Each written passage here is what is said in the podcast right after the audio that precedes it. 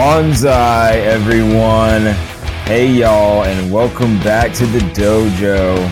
Come on in. Welcome back, y'all, to the Never Dies podcast. And that's right, Cobra Kai never dies around here. It is season two, episode eight tonight. And I'm your host, Karate Kip. And I got my co host, Cobra Cole, in the dojo as well. Welcome back. Welcome back, y'all, and we are ready to talk about some karate tonight. And how are you doing tonight, Cole? Pretty good, man. How about yourself? Man, I'm doing great. I'm super excited as always. This is a heck of an episode. It's a juicy episode. Juicy, juicy teen drama. And I'm ready to get into it because we got the hello to the listeners, hello, fellow Cobras, and my fellow Miyagi Does. We are back. Some more Never Dies, y'all. Miyagi, a bunch of nerds. There we go. Here we go. All right, guys. And yes, this show is all about the two most important things in life. And those things are karate and teen drama. And we have so much teen drama tonight, you guys. Beer and babes. Here, babes again, right? Classic Cole. Man, so this one Johnny is is classic John. It's all Johnny right there. right. And this one is the most teen dramiest one of all yet. So, did you like this episode, Cole? You know, it's a mushy episode, but it was pretty good. Yeah, it's got some relationship stuff happening, but it was a good one. And just to let y'all know, I do have my Cobra Kai shirt on. Thank you, Cole. I am once again wearing my Cobra Kai three piece suit. Yes, yes. Super dapper. The more I talk about the suit, the more I'm actually have to get one made. We're going to have to do it, man. We're going to have to do it. and y'all, I do have my standard two cups of coffee, and I'm ready if you are, Cole. Are you ready as well? Yes. Me too. And as always, guys, that brings us to our opening segment, and that is Cobra Business. So, Cole, do you have any Cobra business tonight? Uh, I don't think so. We still have stickers. We still doing that? Oh, I have so many stickers, you guys. So many stickers. So, Nice. yeah, speaking of, we'd love to hear from you guys. Man, they're cool stickers too. They're cool. They're really cool. They are cool. I'll even let you pick out the ones you want. And yes, our email, you guys, is never dies podcast at gmail.com. And we are on Instagram now, too. Getting into the future of the 21st century now. Send it to the internet. Send it to the internet, you guys. Put a hash brown on it, dude. and then send it to the internet. And we are at Never Dies Podcast on Instagram. Hash brown never dies. That's right. Hash brown. For sure, you guys. But y'all, we do have I do have some other business tonight. And I have some good news. I have some good news to pass along you guys. And y'all may have heard it already, but the writer's strike is over. Yeah. Did you hear about that, Cole? No. Oh yes, it's over. And there was some concessions made to the writers, and you know they deserve it, so that's a good thing. The actors are still on strike though, but that does bode well for their strike as well. And hopefully we can get Cobra Kai season six back in production. So that's some good news. I mean, Cobra Kai never dies, so it's got to go, right? Oh, you guys! Even if we don't get season six, I'll write out. I'll write out the whole thing for us, dude. So don't worry, we're gonna I get mean, an ending. even if uh, even if those writers can't finish the show, we can just use Chat GPT and, and finish it out, right? hey, there it is, right? Twenty second century now. this is the whole, whole reason they're on strike in the first place. right. Stealing some ideas. And the other thing I was going to talk about is there's a slight correction on. We were talking about Karate Kid three, and I said that Terry Silver was played by Thomas Ian Griffin, but it's Griffith and I, I I knew that I just didn't have my notes right in front of me. I I, I didn't have his name in the notes, so I wanted to get it right because he does a really really good job as Terry Silver, and I love that character. So just wanted to fix that. Slimy Slytherin Terry Silver. He's definitely a snake. Oh yes, he's one of the Cobra. King Cobras. That's right. But if you don't have anything else there, Cole, I think we can call an end to the Cobra business. Business meeting adjourned. adjourned. so, guys, normally we would move into the recap cap cap, but we have a lot of things happening in the Cobra Kai dojo lately. And I think to talk about all of it, you know, we should head on down to the old Kip's Corner.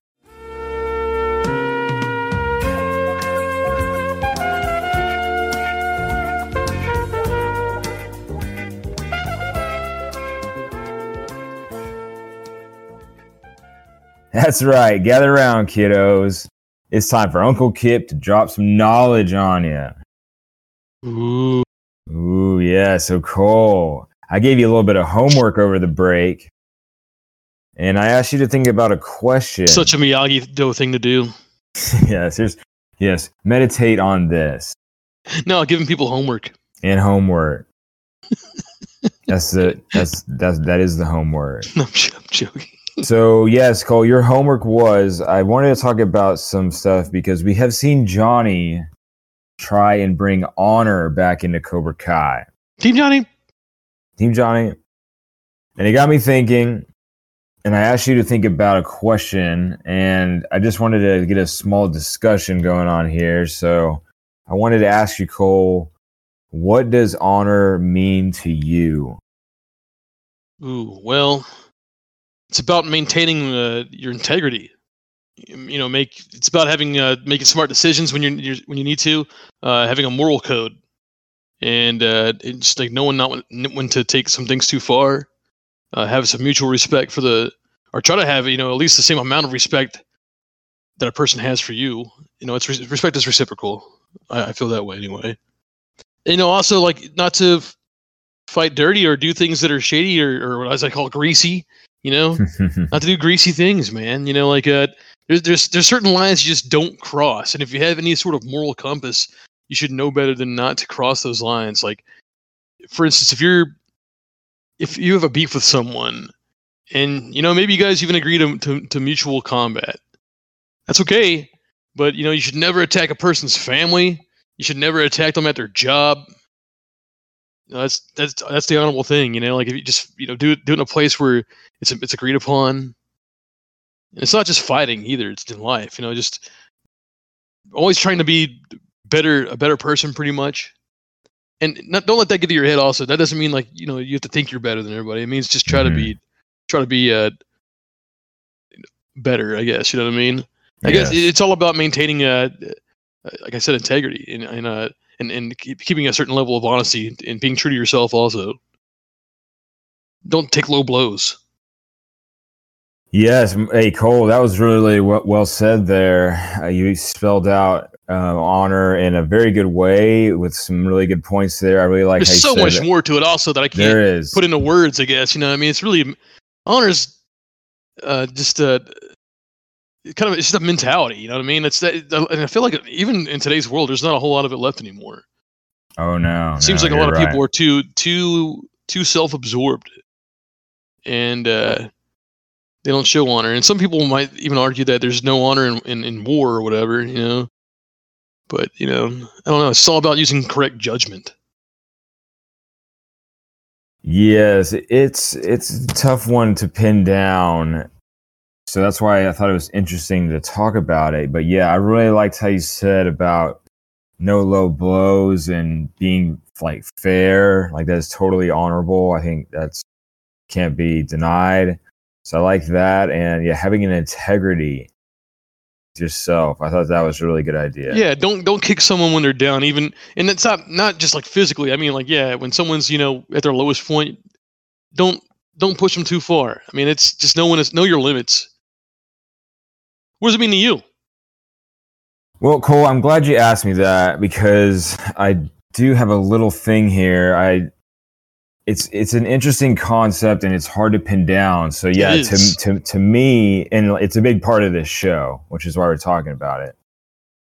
And to me, you guys, honor means doing the right thing in every situation, even if somebody's not watching. Okay, so, and I thought about that Yeah. a lot, and that's kind of what I came up with to try to boil it down to one sentence. But but what the right thing is, though, that can be hard to define. not always clear. Yeah, definitely. So I went a little deeper, y'all. We're in Kip's corner. We went a little deeper. And so Webster's definition of honor is an adherence to what is right or to a conventional standard of conduct. And I think that's what you said exactly.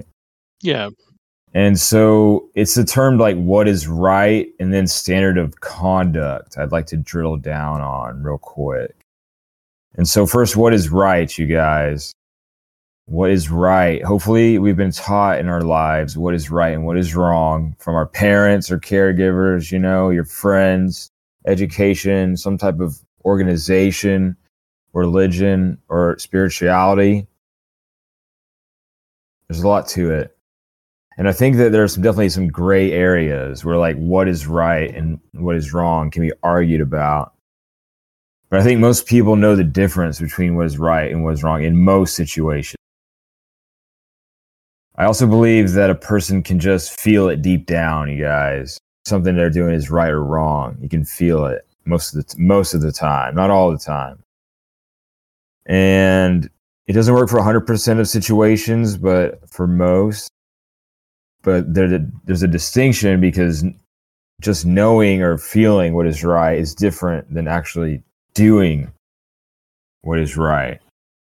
You can, for example, you can just you can know what you're doing is wrong and still do it. yeah. I mean, honestly, we could probably have a whole episode just talking about honor. We could, and y'all, this is we're gonna drop some knowledge on it. It's never Yeah. dies, y'all. This is what you're gonna get, and and please get a discussion going. We want to hear what y'all think too. because before, before you asked me that question, I, I never really thought about how hard it is to define honor, but it kind of is in a way. You know, it's hard to define what honor actually is. Yeah, it's mainly just trying to keep, um, just trying to stay morally centered. I guess is kind of what it boils down to. I would think. That's well said. And yeah, you're right. There's not a lot of honor eh, left in the world. So I think it's a good thing to talk about. So, the standard of conduct part of the definition, if knowing what is right and what is wrong is the mental aspect, then the standard of conduct is the physical aspect or the active aspect. Okay, you guys. So, for like, for example, you know what you're doing will be hard, or you may be punished for it. But if it's the right thing to do, you adhere to your standard of conduct, and you and you do what you feel is right, regardless of what happened. You got to hold yourself accountable, like and, and abide by some rules that you give yourself, or that it can, it can come from your family and friends. And the same thing I set up earlier, or even even just deep down inside yourself, you can get that standard of conduct. So to apply that to real life situations is tough, you guys. Because Johnny is going to say in this episode, he's going to say life is not black and white, and more often than not, it's gray. Hundred percent. And this show really uh, encapsulates that, I guess. And this shows that this this shows what that is all about. That's what it's all about. That's exactly why I wanted to talk about this, Cole. And I'm glad you, and I appreciate you putting some time into your answer because it is, it's a big part of this show and it's a big part of Johnny's character development. This is what he's trying to bring into Cobra Kai. So, what exactly is it that he's trying to bring in? I'm trying to pin it down. So, in terms of martial arts, there's a lot of honor. There's honoring your sensei, your fellow students, your dojo, the referee, and it's also very important you honor your opponent. And to show honor in martial arts is great. and it, it should be commended. But what about in a life and death situation, right? Like war. In the last episode, you guys, Kreese said that in war, the other side never fights with any honor. And I think that what he was trying to say is that if you're strictly honorable in a war, like a like in Vietnam, if you're walking around and being super honorable, you you might not survive very long. People might say you were honorable after the fact, but you lost your, your life. And in a war, like Kreese said, if you die, you lose in a way. So in war or in life and death situations, the side that fights with honor is not always the side that wins either. And I would say Yeah. more, yeah, more often than not, it's the other way around. I agree. Mm-hmm. That's where it gets tricky, y'all. So when it came to the power struggle between Johnny and Kreese at the end of the last episode, I think that they were both right in the in their own way, kind of. And that's what makes things like honor and, and the tenet of no mercy so tricky. Johnny isn't ditching the no mercy tenet altogether. He's he's trying to add honor to it but in Kreese's no mercy tenet there's no room for honor. It's all about winning and losing. That's it. That when we saw that in coyote creek. It doesn't work. well de- okay so but it depends on the situation potentially. Yeah, I guess you're right. like in war.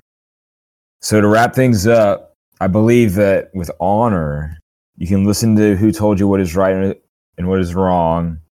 And you can listen to your standard of conduct but because it's highly situational ultimately you have to look inside and decide for yourself what is honorable. And that's what makes it so hard to define in my opinion. That's what makes it so hard to define.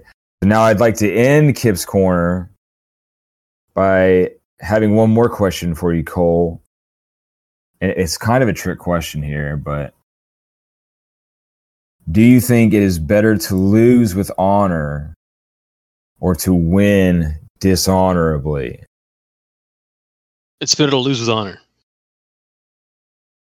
Okay, there it is, y'all. There it is. it's a tough question. I I would say I have a different answer. This is okay because that's what the discussion's all about. But my answer to that question, and I'm sorry I put you on the spot. I should have sent that. I should have sent that forward uh, earlier. But my answer to that question, thinking about it a little bit, was it depends on how much winning and losing means to you in that situation. It's what you're willing to live with or to die with. It could be a situation for a trophy at a karate tournament, or it could be for your life, as in war. So I, I just think it's super interesting, and and that's kind of why I wanted to dive into it. Yes, because you could lose with honor, you could lose the war. Although you're still you're still honorable, so it's interesting, and I appreciate your answers there, Cole. So, do you have anything else you wanted to say about honor? No, I mean, there's probably a lot more we could say about it. Hey, and we will. It's it's a. I never thought about it as being such a hard thing to define, but it kind of is. You know, like you said, there's too much. There's a lot of gray area in there. There's a lot of gray area, and it's and it's highly situational, and and there's different opinions about what is honorable. So, and we can definitely talk about it more in the future. We're going to talk about a lot of stuff in the future, you guys. But if if that's all you have to say on that for now, I'd like to thank you for your answer again. And I think this can end this edition of Kip's Corner. And goodbye, everyone.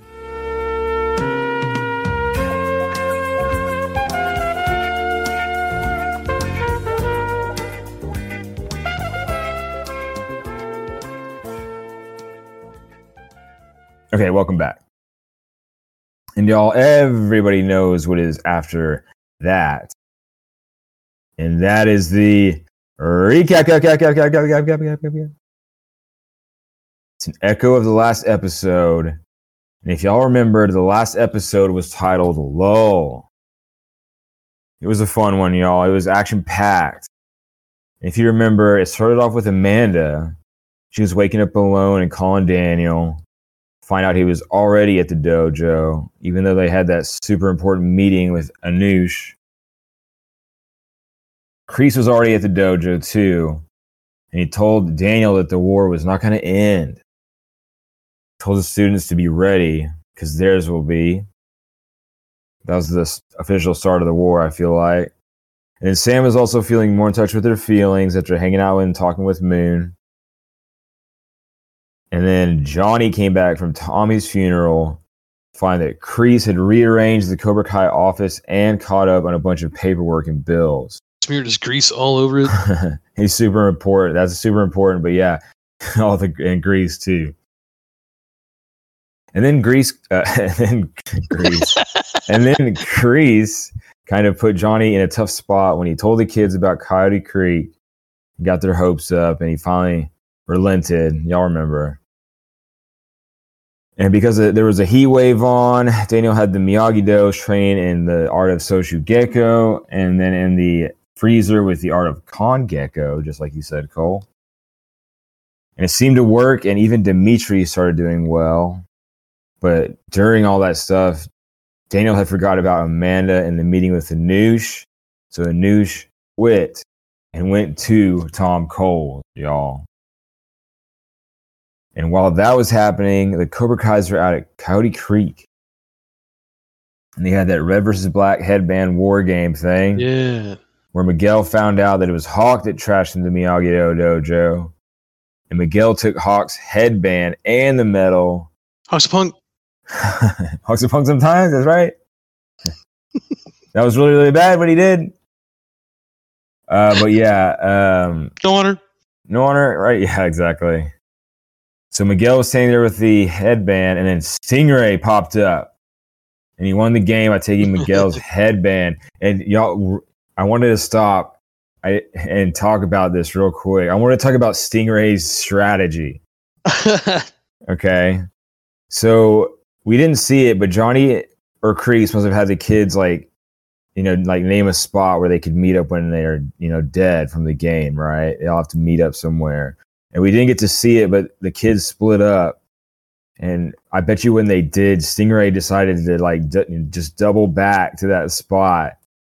And he, bur- and he buried himself in the leaves and he was just waiting till everybody lost their headband. And then the winner would show up and then he would just pop out and win the game. Dude, is so smart, actually. And I was gonna say that's definitely within the rules because there were no rules. yeah.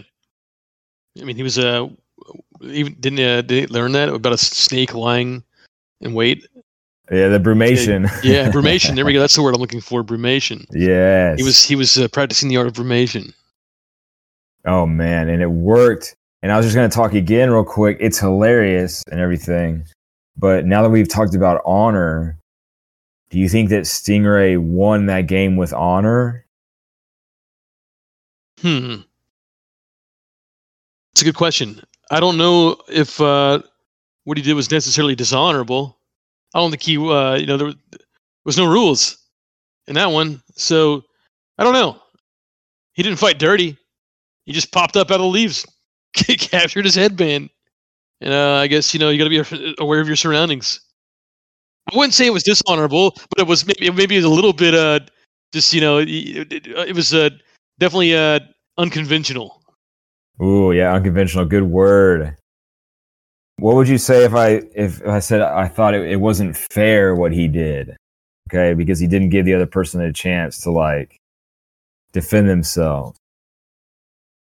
I don't know. I mean, it depends. Like, it, I guess, like you said, sometimes honor depends on the rules of the, you know, of the of, of the situation. And there were no rules in that. So I would have to say that he won it dishonorably, I would say, because he because he didn't it wasn't a fair fight. You know, if you go to like like honor and dueling and stuff, they're all about making it like as fair as possible. True. he was like a mine in a in a war. Okay, is a mine honorable? I don't know. I would say it's not honorable, dude. Uh, but but it can be debated, and we will talk about it. It's definitely not chivalrous in the ways of like knighthood and stuff. That's for sure. C- compared to other things that happened during war, I think that mines are not really dis- all that dishonorable. Oh yeah, compared to other stuff, you're right about that. So it's good because it can be discussed, and we will keep discussing it. And I was going to say that it didn't really matter in the rules of the game because it was all about winning and losing. Depends on where you place the mines. Depends on where you play. Yeah, well, yeah. There's it's all situational, and we'll talk about it more. And yes, Stingray was like a mine. It was funny. So, but it, he he got it. So back to the recap. Cap uh, during the game, Johnny was able to catch on to the fact that Kreese had been re implementing the no mercy teaching into Cobra Kai. He decided to confront Kreese about it finally. And later that night, y'all, y'all remember Sam and Robby finally had their first kiss at the LaRusso household. Woo! Be a lot of woos in this episode. There's going to be up. so many woos, y'all. Get ready. And shortly thereafter, Miguel knocked on the door to give back the medal that he got from Hawk, and he wanted to apologize to Sam for everything. And he and he biked there. I, I have to add that he biked all the way there to do that. So that's amazing. Uh, but it was Robby who answered the door, y'all. And in a split second decision, Robby lied about who was at the door and he pocketed the medal and he did not tell Sam about the apology. So, teen drama, Was that honorable? no, because he was lying. Yep. But you can see why he did it.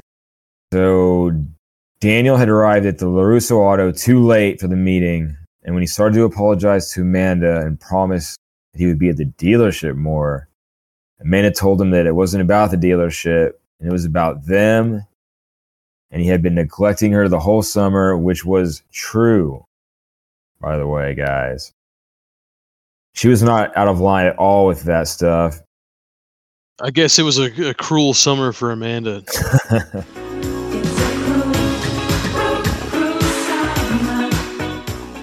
It's been a. Nice one. Points.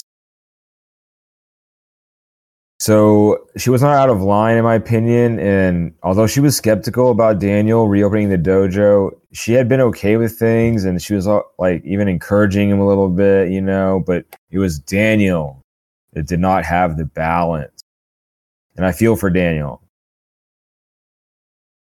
But in the last scene, Johnny confronted Kreese about the no mercy teachings, and the power struggle finally came to a head when Kreese told Johnny that he was the one that made Cobra Kai. And then Johnny kicked him out. And he said he never wanted to see Kreese at the dojo again. And I think I feel like that's the that's the worst thing you could ever tell somebody in the dojo.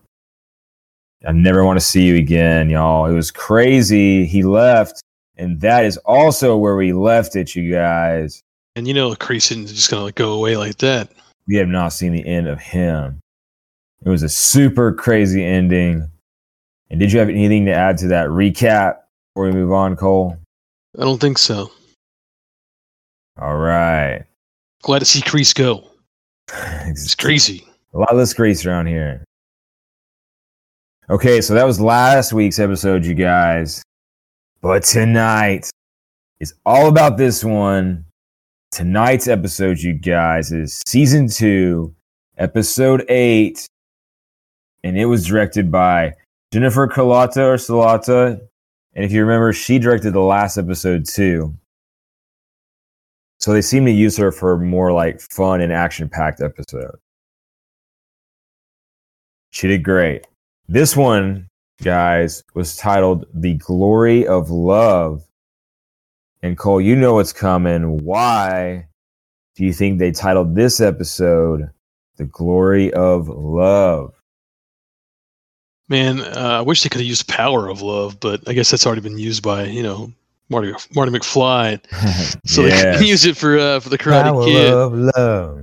But you know, we got "Glory of Love," and it's because this episode's all about building relationships. Oh, yes. And there is also a little bit of a callback to you guys. And Peter Cetera sang the song "Glory of Love," and that's from Karate Kid 2, if you remember. Oh, I think so. That's right. But yeah, the glory it's it's when him and Kumiko are running around to the castle Yeah. and everything. Yes. Yeah.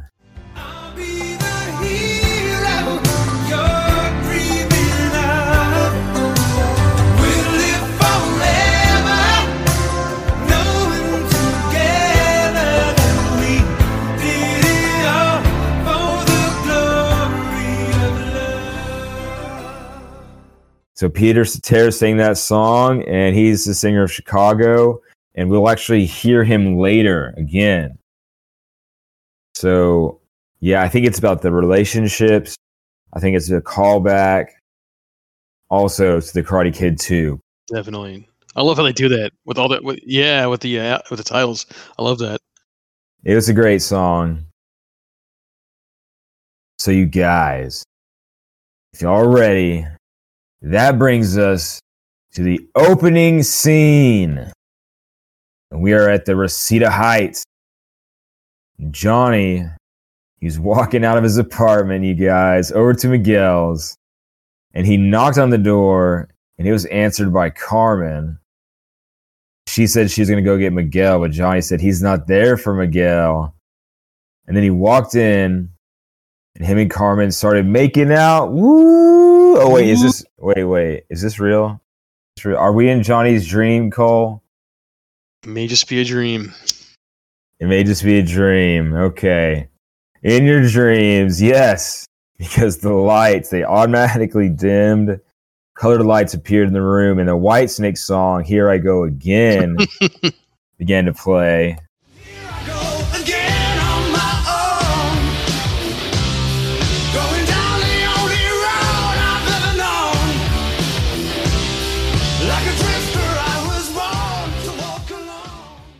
And we are in some sort of 80s glam metal music video now.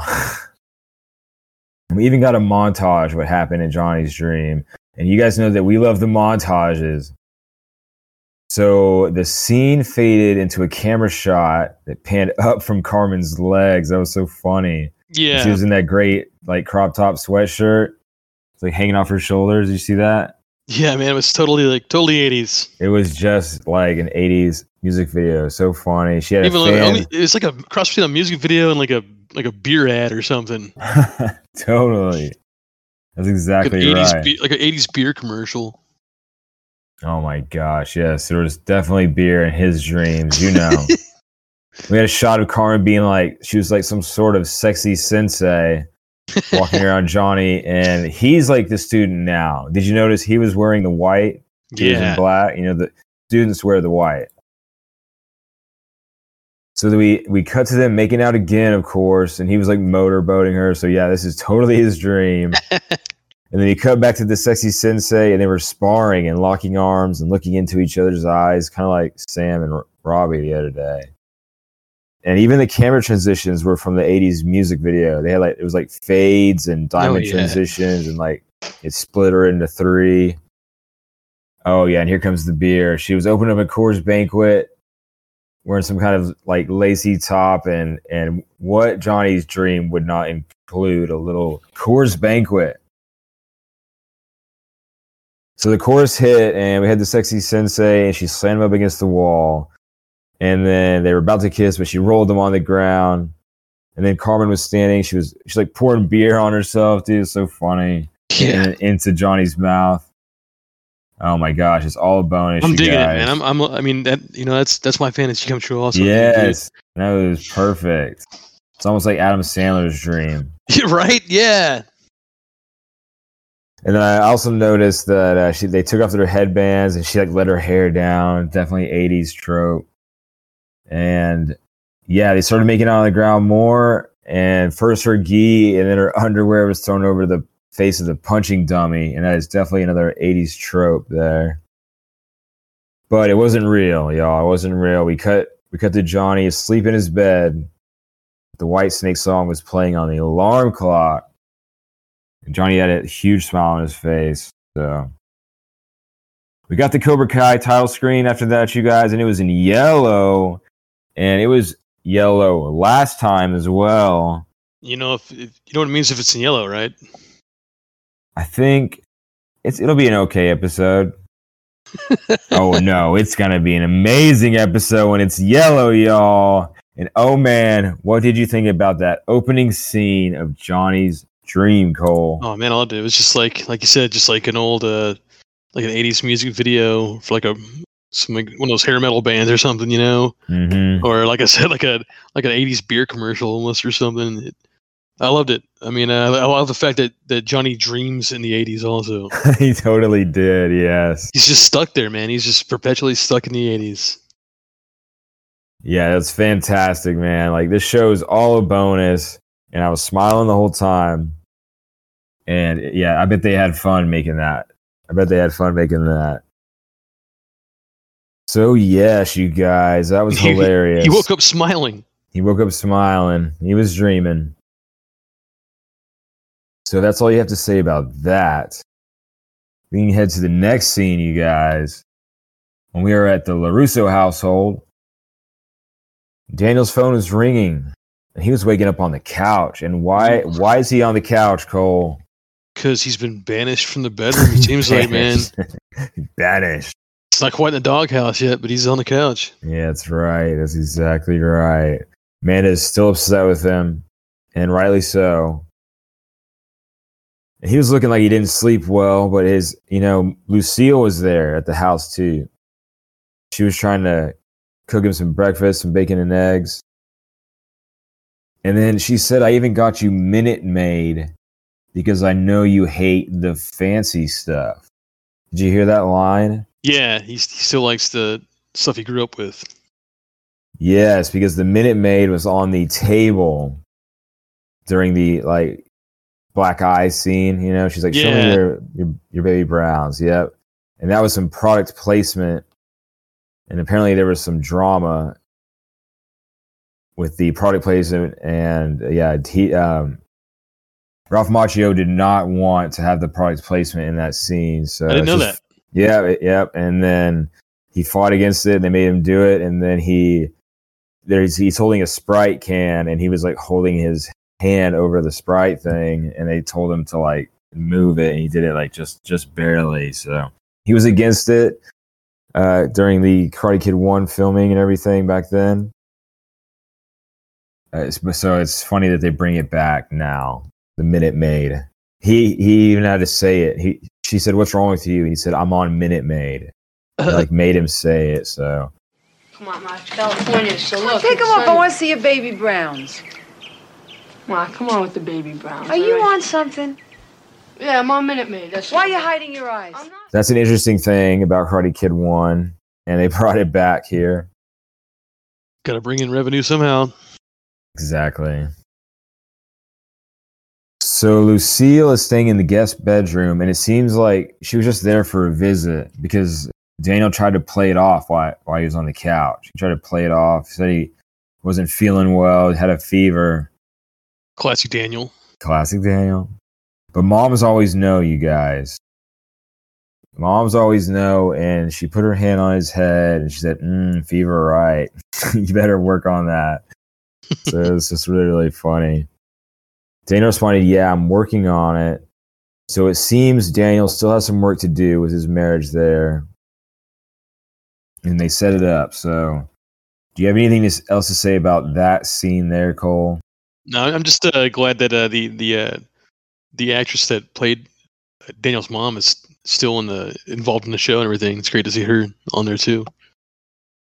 Oh yeah, it's all bonus. It was so great seeing her come back, and she's still a great act actress, actor, and Still has like the Jersey accent too. she still got the Jersey accent. And they, I love how they brought everybody back.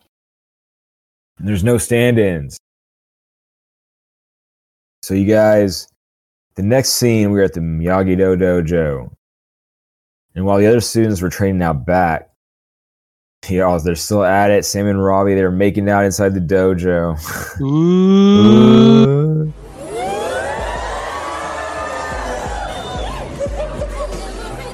To Summer Love, Sam paused and said, Are we supposed to be leading warm ups?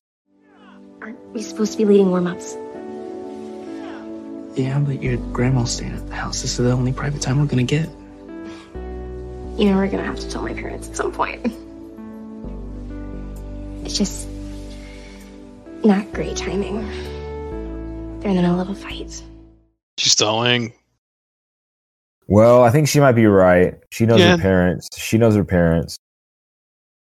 Might not be a great time to break that news, but Yeah. Is it ever a good time to break news to your parents that you're seeing the kid that's like staying at your house? You know, like, got, they're gonna have to do it sometime. But and so, but then Robby said, "Okay, I'll wait with you," and he said, "I'll wait till the right time." And I- and I like that conversation because it, it gives us a little update on what's been going on with their relationship and the family stuff as well. They can't keep their hands off each other and everything, and they they, they, they need to tell the family. So they heard Demetri call out from the back saying he found something. And do you remember what he found out there, Cole? it just happened to be Mr. Miyagi's Medal of Honor. Oh yeah, somebody just must have left it out there. Yeah. Uh huh. So yeah, Robby must have dished it out there for them to find. And as Sam and Robby were walking out of the dojo, Demetri said he just found it in the rocks. Look what I found. It was just sitting in these rocks. Is that Mr. Miyagi's Medal of Honor? That's crazy. We looked all over for this. Must have been here the whole time. Just laying there on top of the rocks. Yeah, yeah. She said it, it- We like looked all over for it and everything.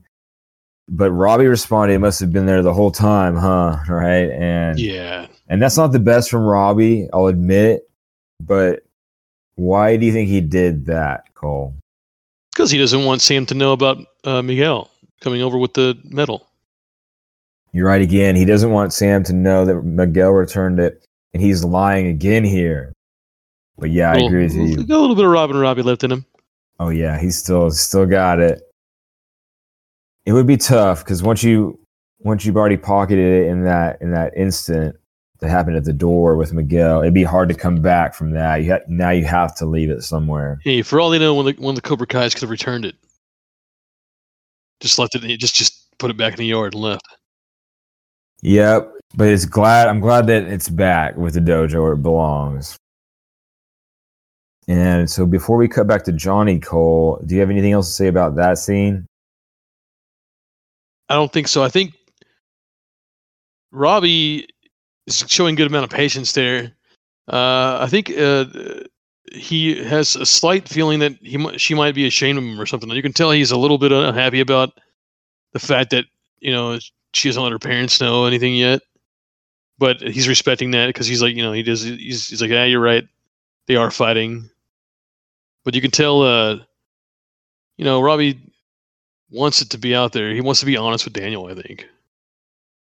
I agree, Cole. And that's a good point because I didn't have that in my notes. And that's a really good thing to think about because, yeah, he is definitely uh, Daniel's student and all that stuff still. So, and he's with his daughter. So it's, and it's good that he's waiting.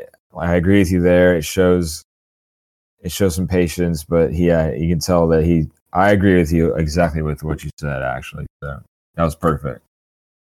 And it's all setting it up for later you guys. It's all these little scenes are setting it up for a big finale. So the next scene we're back at the Reseda Heights apartments and Johnny was walking over to Miguel's apartment. He was wearing his best zebra rock band t-shirt I never actually. That's a band I, don't. I'm not familiar with. I'm not familiar with Zebra. I'm gonna say same here so maybe we need to listen to it now Did we do? I'll have to do some research later and listen to some Zebra. So yeah, I think he's heading over to finally talk to Carmen and ask her out. But she walked around the corner before he got there, and she was arm in arm with some other guy, That's right. The British guy, Graham. British guy. Yes. Johnny was like, "Yeah, I was just heading out, you know." And then Carmen introduced Johnny to Graham. It's Graham, is his name. And Johnny shook his hand and he grabbed it pretty hard because he was like, "Cracking strong, strong grip, mate." He's like over the top British guy. Yeah. Also, I was gonna say you guys are in for a treat tonight because I ha- I am the worst person at accents, but I'm gonna give it a shot. Definitely not trying to offend anybody. I'm just trying to show y'all how bad I am at accents. So Carmen was like, "Isn't he funny?" and then they headed inside, and I always watch the show with the subtitles on. And she was telling Graham that he teaches my son karate, so that's what she sees him as. Just a just a karate teacher. Mm, yes. He's looking down and like that's the worst, you know, when you're about to make a move and then and then you can't. oof. So he should have struck first. And she's with yeah, you should have taken his own advice. But yeah, that's never never good. Like you got your crush, all of a sudden, oh, you see her with another guy. Oh man. So yeah, I get it. But yeah, you're right. Not not typical of Johnny. He didn't strike first.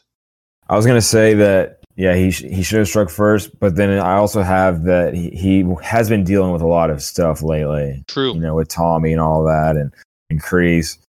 So he, I guess he finally things finally sorted themselves out, and he wanted to go over there. So we got some adult drama, adult drama now. but yeah, so it's all setting it up for later, you guys. Uh, do you have anything else to say about that one, Cole? Before we move on. I like the fact that he uh, gave such a firm handshake. You know he's he's Oh, trying to yeah. like flex on him a little bit, you know. It was so funny. And she's like, "Oh, you think he's funny, huh?" He's like, "Yeah, yeah, sure." I saw that look. That was really. I, I laughed so hard. He's like, hmm. Yeah, he like can't agree. yeah, like he's like, "Yeah." yeah, he just couldn't even. It was just perfect. Yeah, great acting from Zabka there. He can make me laugh. He can make me cry. telling y'all, I'm so glad this show happened so we can see more of his acting. So at the next scene, you guys, we are at the LaRusso Auto. And Amanda was walking into the conference room, and it was chock full of some really nice sushi. And then Daniel walked in as well, and he was like, Is that from Sugarfish? Wow. Is that lunch from Sugarfish? And look at that. Matcha green tea from Urth Caffé. Someone must have trekked over the hill. Thank you. So it seems he went to go get it, like driving a long way. And like these are Amanda's favorite spots. So so what is he up to here, Cole? He's trying to win her back by give you know give, bring her gifts pretty much. That's exactly right. And it's not a bad start, I would say. But sometimes it takes more than that. Amanda knew uh, what he was up to, though. She was smiling slightly. She always knows. she said, and she said, "Thank you," but and then I noticed that he cut in and said that he already did the inventory statements too. So he's he's buying her stuff, and he's also working harder. Yeah, he's trying to make up for it. he's trying to make up for it. He's working harder at the dealership as well, doing more than his part, it seems.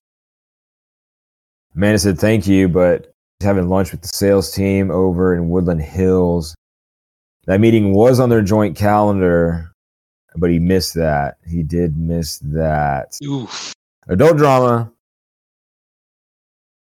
He was trying so hard with the other stuff, he missed that. And, that that's an easy thing to miss.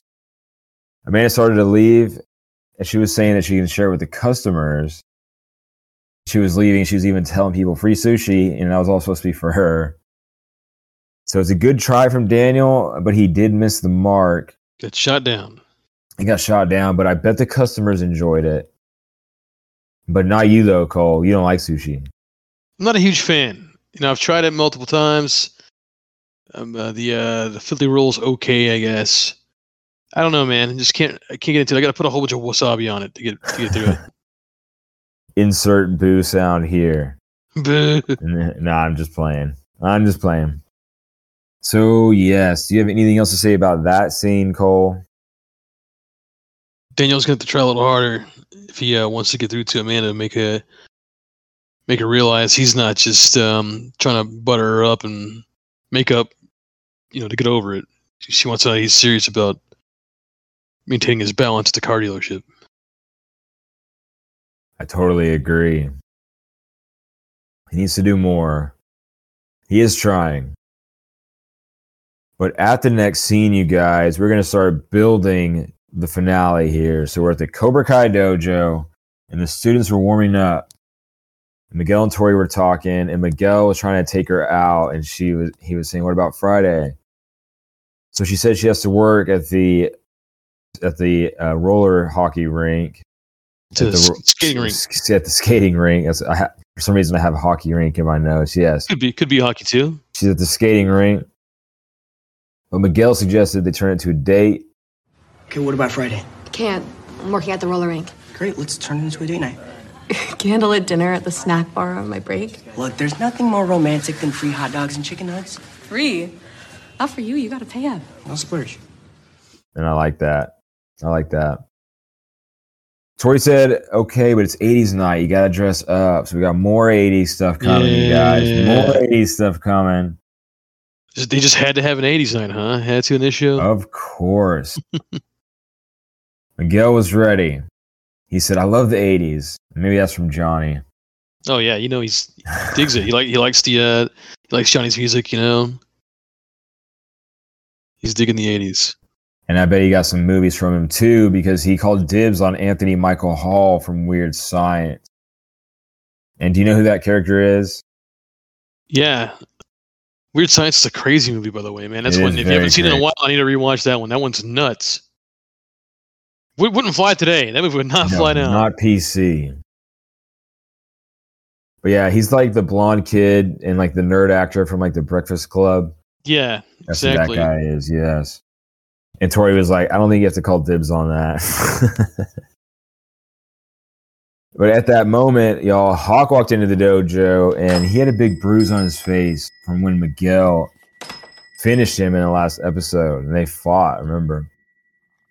They were talking trash to each other. But Miguel got up to go see him and he said, About Coyote Creek, are we cool? Hey, what's up?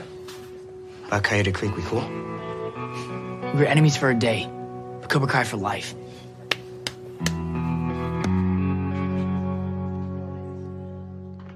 And they did that cool handshake thing that I really like.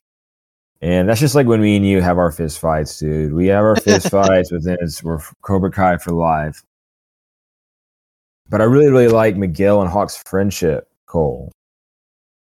You know, they really have each other's backs and they care about each other. And they care, really care about how the other one is doing and they look out for each other. Maybe Miguel more than Hawk, I think. But yeah, Yeah. They're uh it's a good friendship. Good male friendships, and that's a cool thing. In the dojo office though, you guys, Johnny was looking at Kreese's war photo that he had put up. And he took it off the wall. He placed it in some bo- on some boxes. And I really like that because it was sh- it was showing that Johnny's ready to move forward without Kreese. He, he doesn't need him anymore. Yeah. He you know he slipped up, let him Kreese back in for a minute, but realized it was the wrong move. One hundred percent. And he did the right thing for the kids. So Johnny started walking out of the office. It's it's his Cobra Kai now. He's put Kreese out of the way. And Raymond was also in the main room. He was stretching out too. And did you notice Cole? He still had that red headband on from Coyote Creek. Yes, he did. Yeah, he did. Well, he was he the winner. the goatee. So the goatee. Oh yeah, he's Stingray now. I should say Stingray, and he was the winner. So I guess he deserves to wear it. So Johnny told the students to fall in, you guys, and I caught Miguel and Tory. They're making eyes at each other already, and I bet you they're ready to flirt fight some more. Uh, I think Johnny noticed that too. So Johnny started to begin the class without Kreese, you know, and Hawk asked, Where is Sensei Kreese? And then Stingray added, Yeah, shouldn't we wait for the Sensei Emeritus before we get going? And do you know, do you happen to know what that word emeritus means, Cole? That's a Latin word, isn't it? Uh, it'd be Ooh, like the uh, smart. the the like the patriarch almost, you know, of a of a, of a dynasty or a family or something or anything. You know, like the person at the top, It person the started it. person at, it is the person at the top. It is Latin. Dang, you're smart, dude. I'm glad I have you on the podcast. Yeah, it's it means specifically what it, the the def, I didn't know what it meant, so that's great that you got it, dude. totally it says former the former holder of an office, especially a college professor. There might be Okay. multiple Okay. there might be multiple definitions, but it's somebody that's having re- been retired but allowed to retain their title as an honor. So I think Stingray got this one right, actually, instead of heretofore. you remember? Uh, so I think he got that one right. There might be multiple definitions, but yeah, dude, you got it. And I don't think that Johnny knew what that meant, though, because he was just staring at Stingray. And Stingray, Stingray is like, or not. So Johnny continued by saying, Sensei Kreese will not be joining us. And if you notice, like the students were like whispering, they didn't like that. But it's this Cole, it's this power struggle. It's been going on behind the scenes, and now Johnny has to explain it to the kids. And did you like, did, like, did you like this speech that he said to the kids? I did, but I think at this point, you know, Kreese is uh, rubbed out. He's dripped a little too much grease on him, man. He's he's got them a little bit too indoctrinated at this point. So I think that uh, you know maybe they're, they're accepting the the the new way, but I think there might be some people who aren't, you know, are still clinging on to Kreese. Yeah, he's going to have to bring them back into the fold and teach them more about honor, just like we were talking about. That's why I wanted to talk about it for this episode. I love this speech, y'all. Johnny went on. He started saying that I, when I became your sensei, I promised to always look out for their best interests. And then he said, despite how hard this must be for all of us, Sensei Kreese did not have their best interests at heart. It was definitely hard for Johnny too, you know, not, not just the kids. Yeah. I was about to say, and because in my notes it says he's talking about them and himself. So yeah, you're exactly right. Johnny went on saying that John Kreese may have founded Cobra Kai, but he no longer represents what this dojo stands for. His Cobra Kai was old and outdated, and he refused to move forward. And what happens when we refuse to move forward, Cole? You get stuck in cement. Exactly. right. Goes back to the training in the junkyard. hmm Johnny added that to be a great fighter, you have to be willing to adapt and change.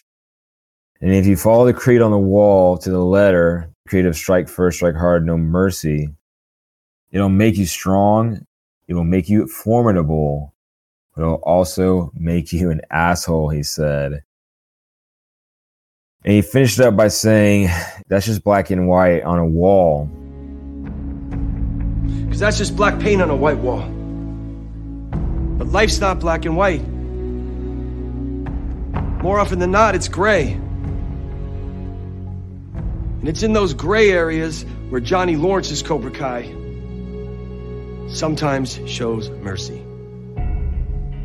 Team Johnny. Ooh, man, that is good, dude. Team Johnny, that's amazing stuff. Great character development. That's almost like a season and a half worth of it. Just coming through right there. And it had been building for a while. So that was amazing. He's going against exactly what's on the wall in a way. Johnny finished by saying, That doesn't mean you can't be badass. That's still a requirement. That's so funny. but he said, You have to learn not to think with your gut or your fists. You really have to use this. He pointed to his head, of course.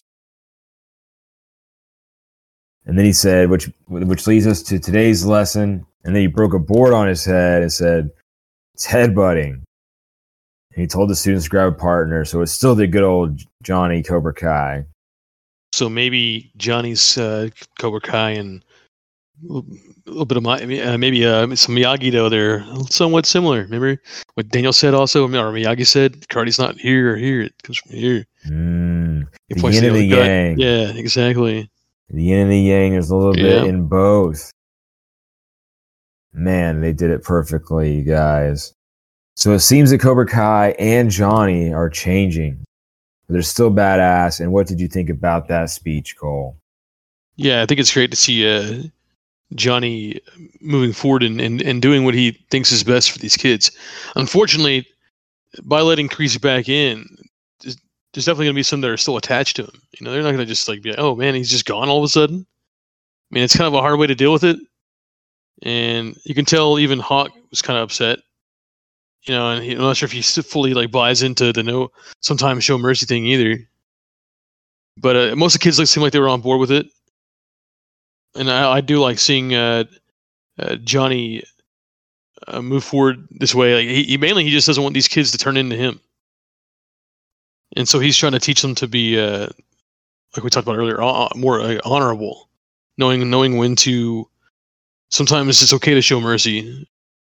Doesn't mean to, to not go hard, not not give it your all, and not hold back. It just need, knows know like a, you know know know your opponent's limits and know when to stop. When you when you've won when you've won if you've already won, there's no reason to go to keep going. Oh man, I'm loving what you're saying right there. I agree with you 100%. And you really hit the nail on the head when you said Johnny does not want the kids to end up like him.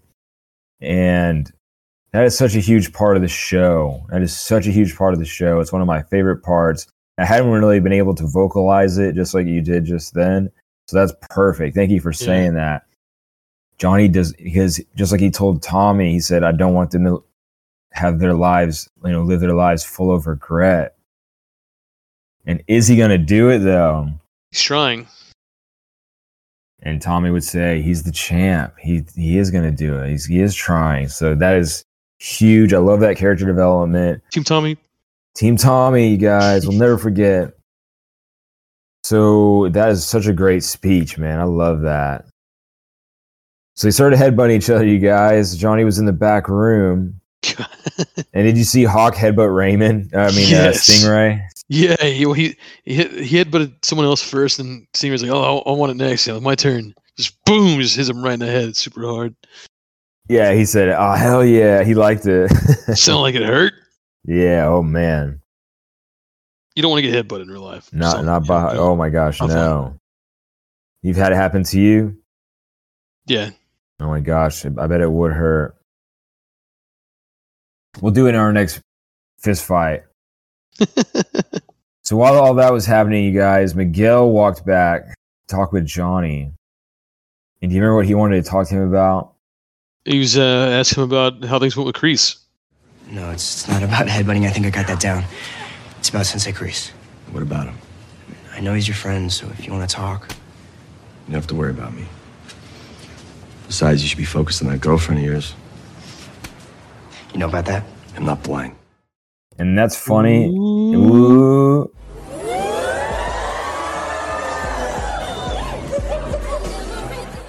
And that's funny, but it also shows that Johnny is keeping what happened between him and Kreese close to the vest. He's not telling anybody really what happened. Miguel was like, You know about that, huh? And Johnny said, I'm not blind. he said, just just don't get distracted. He said you can play hide the plantain on your own time. In, in Oh, English, we call them bananas. The bananas. and that one got me, dude. That one got me. That's a classic Johnny line, and and yeah, that was great. So Miguel laughed and he said, "Yes, Sensei." But then he added, "Like, what about you? Do you have a?" And then Johnny said, "Don't worry about me. I do just fine." But Miguel suggested that he could try an app. That's how her mom, his mom, found her boyfriend, and, and Johnny was like angrily stacking the stuff. He was like, "Yeah, how's that going?" Miguel answered, "It's going well, and she's had some bad luck with guys in the past, so it's good to see her happy." And Johnny was like, "That's good. I'm glad to hear that." he's, yeah, feeling super short. Like, uh, he's like, Just throwing the stuff, and you know he's kicking himself for not striking first. But yeah, he was busy with all that stuff. But Johnny thought about it and he relented. So he was like, "Yeah, what's up with this app thing?" And Miguel smiled, and I was smiling, man, because I knew we were about to get some super funny Johnny Lawrence dating action scenes. It's gonna be so funny. I was super excited, and yeah, there was a lot going on in that scene. But it looks like the Kreese days are over. Johnny's about to hit the dating scene. I love that. So yeah, what do you think about that, Cole? A little bit more of uh, Johnny versus technology there. Also, we'll see how he deals with the dating app. Yeah, uh, I think uh, it's good to see that uh, Miguel is still close with Johnny. Miguel uh, legitimately cares about how Johnny's doing. Also, wants to make sure uh, you know if he's got anything he needs to talk about that he's there for him, just as, as a as Johnny's there for Miguel. And I, I like that relationship they have. And uh, yeah, um, Johnny's still uh, kind of sulking about Graham. It's kind of funny. He's being a little childish. It's, it's hilarious. and I want to see uh, I want to see how Johnny deals with a with a dating app. Also, Oh yeah, the uh, Johnny versus technology. Yeah. That's, that's what I was trying to say earlier. Yes, Johnny versus technology, and trying to get back into the dating scene. You know it's going to be funny. So yes, man, I loved it. I was smiling the whole time. But at the next scene, you guys, we're at LaRusso Auto North Hollywood location. And Amanda was taking some workers and she was walking into the showroom but she stopped in her tracks and Daniel was there with the Miyagi Do students and what was he what was he having them do, Cole? Do you they're all remember? Doing wax on, wax off on all the cars in the showroom. oh my gosh, yes. Yeah, Daniel was like, uh, not bad, right? But then she said, you know, just 10 more minutes of this and then but Daniel cut in saying it's not training. I'm, this he said, I'm trying to help, you know, and I'm trying to say I'm sorry. He's being smart. He's trying to get two things done at once. You know. two things at once. Well said. Yeah, I, I was about to say this isn't a bad idea from Daniel. He needs to train the kids. He also needs to make things right with Amanda. So he's trying to find the balance here. He's trying to get two birds stoned at the same time. That's exactly right. Two birds stoned at once. Daniel even said, like, he's like, what else can I do? What else can I do, Amanda? It's not a puzzle, Daniel. Look, I don't want to fight. I just know that this is not permanent. Neither is sushi. You can't put a band aid on an open head wound. What, our marriage is an open head wound? Pick whatever analogy you want. You know what I mean.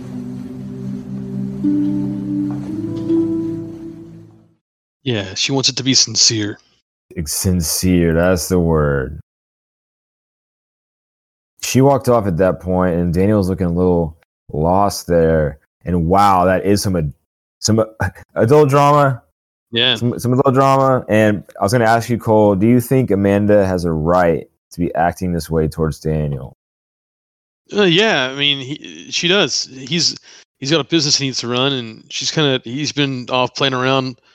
In her mind, she's he's been off playing around, you know, with his dojo, teach, and he's you know more focused on teaching kids karate than he is running his business, and he's lost one of his best employees because of it, and because of that, uh, Amanda's had to compensate for it, so she's been doing double the work, or maybe even triple since he's not there too. And I knew she's gone. So yeah, I think she's got a little bit of a right to be angry at him. Oh, I totally agree with you. I agree with you. Daniel is trying though. He just needs to find the right way to go about it. But I agree with you. Yep, she's she's still he hasn't done enough. He hasn't done it the right way. And like you said, doing all that extra work and just not being there. She has a right. I agree with you. So at the next scene, you guys, Miguel and Johnny were sitting on the couch and they're in Johnny's apartment.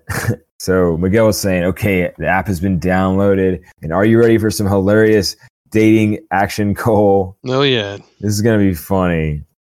So Miguel, he asked what type of women Johnny wanted to meet. And then Johnny just stared at, at him. And what, what type of women is Johnny trying to meet? Hot babes, of course. Yeah, yeah, hot babes, of course. And then he asked Johnny what his likes were. Do you remember what his likes were? He said uh, muscle cars, martial arts, and Iron Eagle, and Iron Eagle Two. Yes, you have a great memory. And that got me thinking, Cole. We watched Iron Eagle together, didn't we? We did. Because of this show. And yeah, how did you feel about that movie, real quick? I enjoyed it. it's a little unrealistic, but but it was uh, it's great. It was a great story. It's good. I, I enjoyed it. It's- I mean, as a kid, I would have loved it. I wish I never saw it as a kid. If I was a kid, I, when, back when I was a kid, I would have loved that movie. Yeah, it's really, really fun. A little unrealistic, but it's so fun. But my next question is: is Have you seen Iron Eagle two? I don't believe I have. No. Oh, Cole, we have to watch that next. I think it's actually better than the first one, uh, but we'll see. Yeah. I guess it's a trend in jet movies, man, because I feel like the second Top Gun was better than the first one. Also, Hey, hey, there you go. Perfect analogy there. And folks, we're gonna come back with Cole's review of Iron Eagle 2 soon. and if you if you at home have not seen Iron Eagle or Iron Eagle 2, I highly recommend those movies. That is your homework. That's your Miyagi-Do homework. They're Johnny's favorite movies. Your Johnny Lawrence homework. The second one is better, in my opinion. But yeah, Johnny said to Miguel, he was like, "Why aren't you text texting any of this down? Computer dating was your idea." Classic Johnny there. And he started talking about how much easier dating used to be back in the day. He said you would just bump into a girl, not too hard, pretty hard, but then you buy her a beer. So I guess I've been doing it wrong all these years. Guess so, man. Me too. I guess. Yeah, he said it's it's tried and true. He said it's that's how the cavemen did it. he said, speaking of cavemen, that's another light, you know, from those insurance commercials. Iron Eagle 2 and Cavemen. yeah, and cavemen, and yeah, Cole. Those commercials were from like 2003, almost. I feel like they were so long ago. But that's something I that is totally something I feel like Johnny would have liked and just like held on to it, you know. Just like, oh, I like the cavemen guys. that was so funny. The writing. So Miguel was like, I'm gonna figure I'm gonna fill the rest of this out on my own. And then what about clothes? What are you wearing?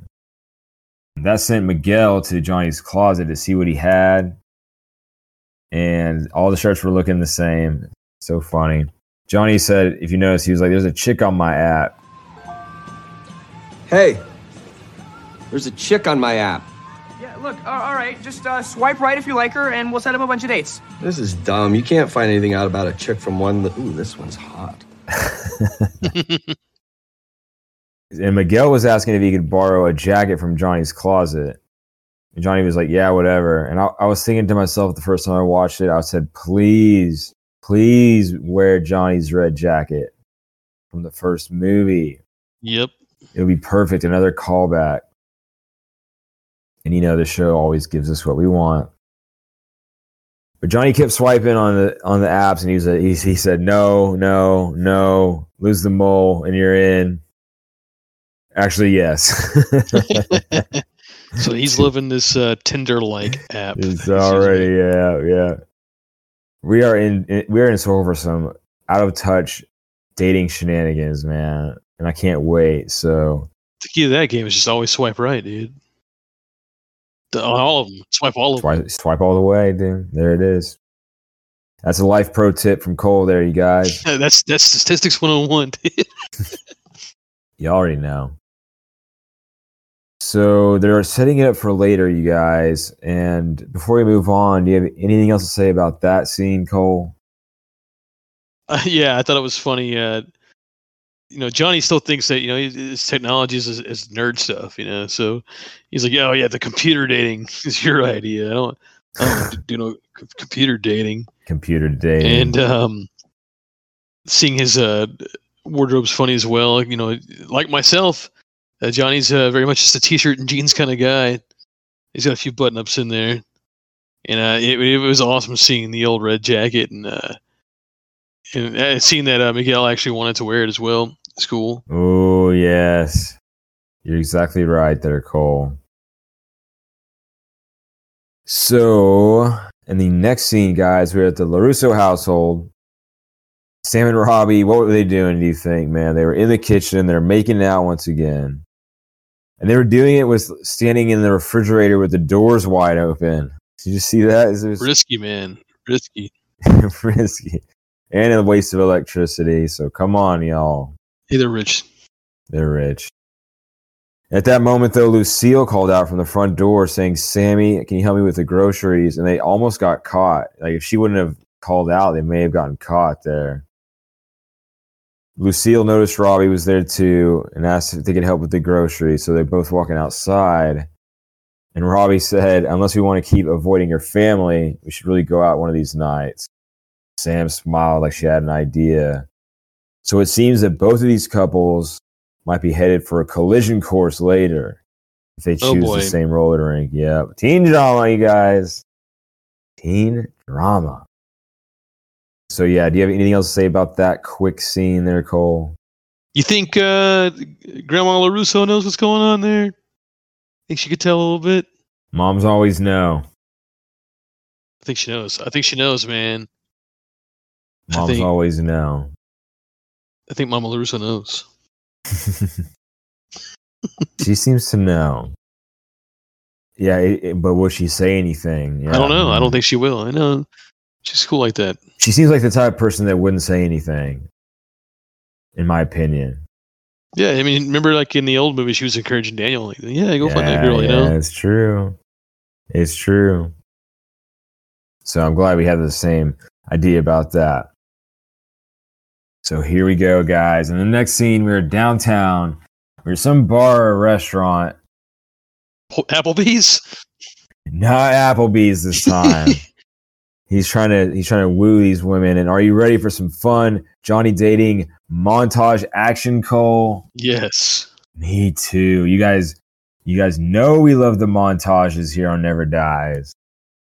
So date number one, if y'all remember, she, it was someone that was very child centric.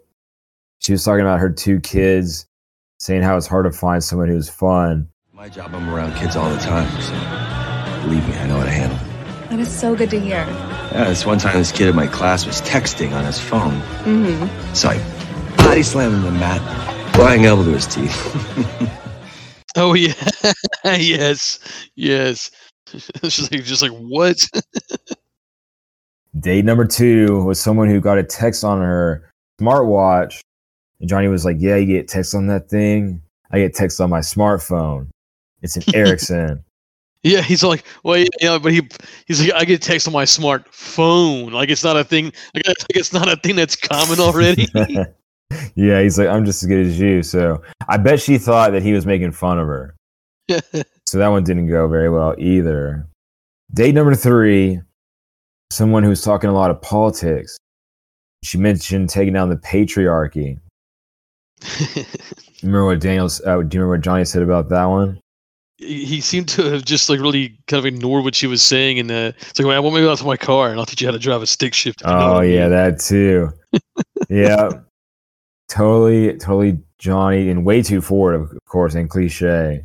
But he, yeah, she said You know, we like got the total opposite of what that woman would want to hear. Also, total opposite. 'Cause She was talking about taking down the patriarchy, and he said, "Yeah, I hate the Patriots too."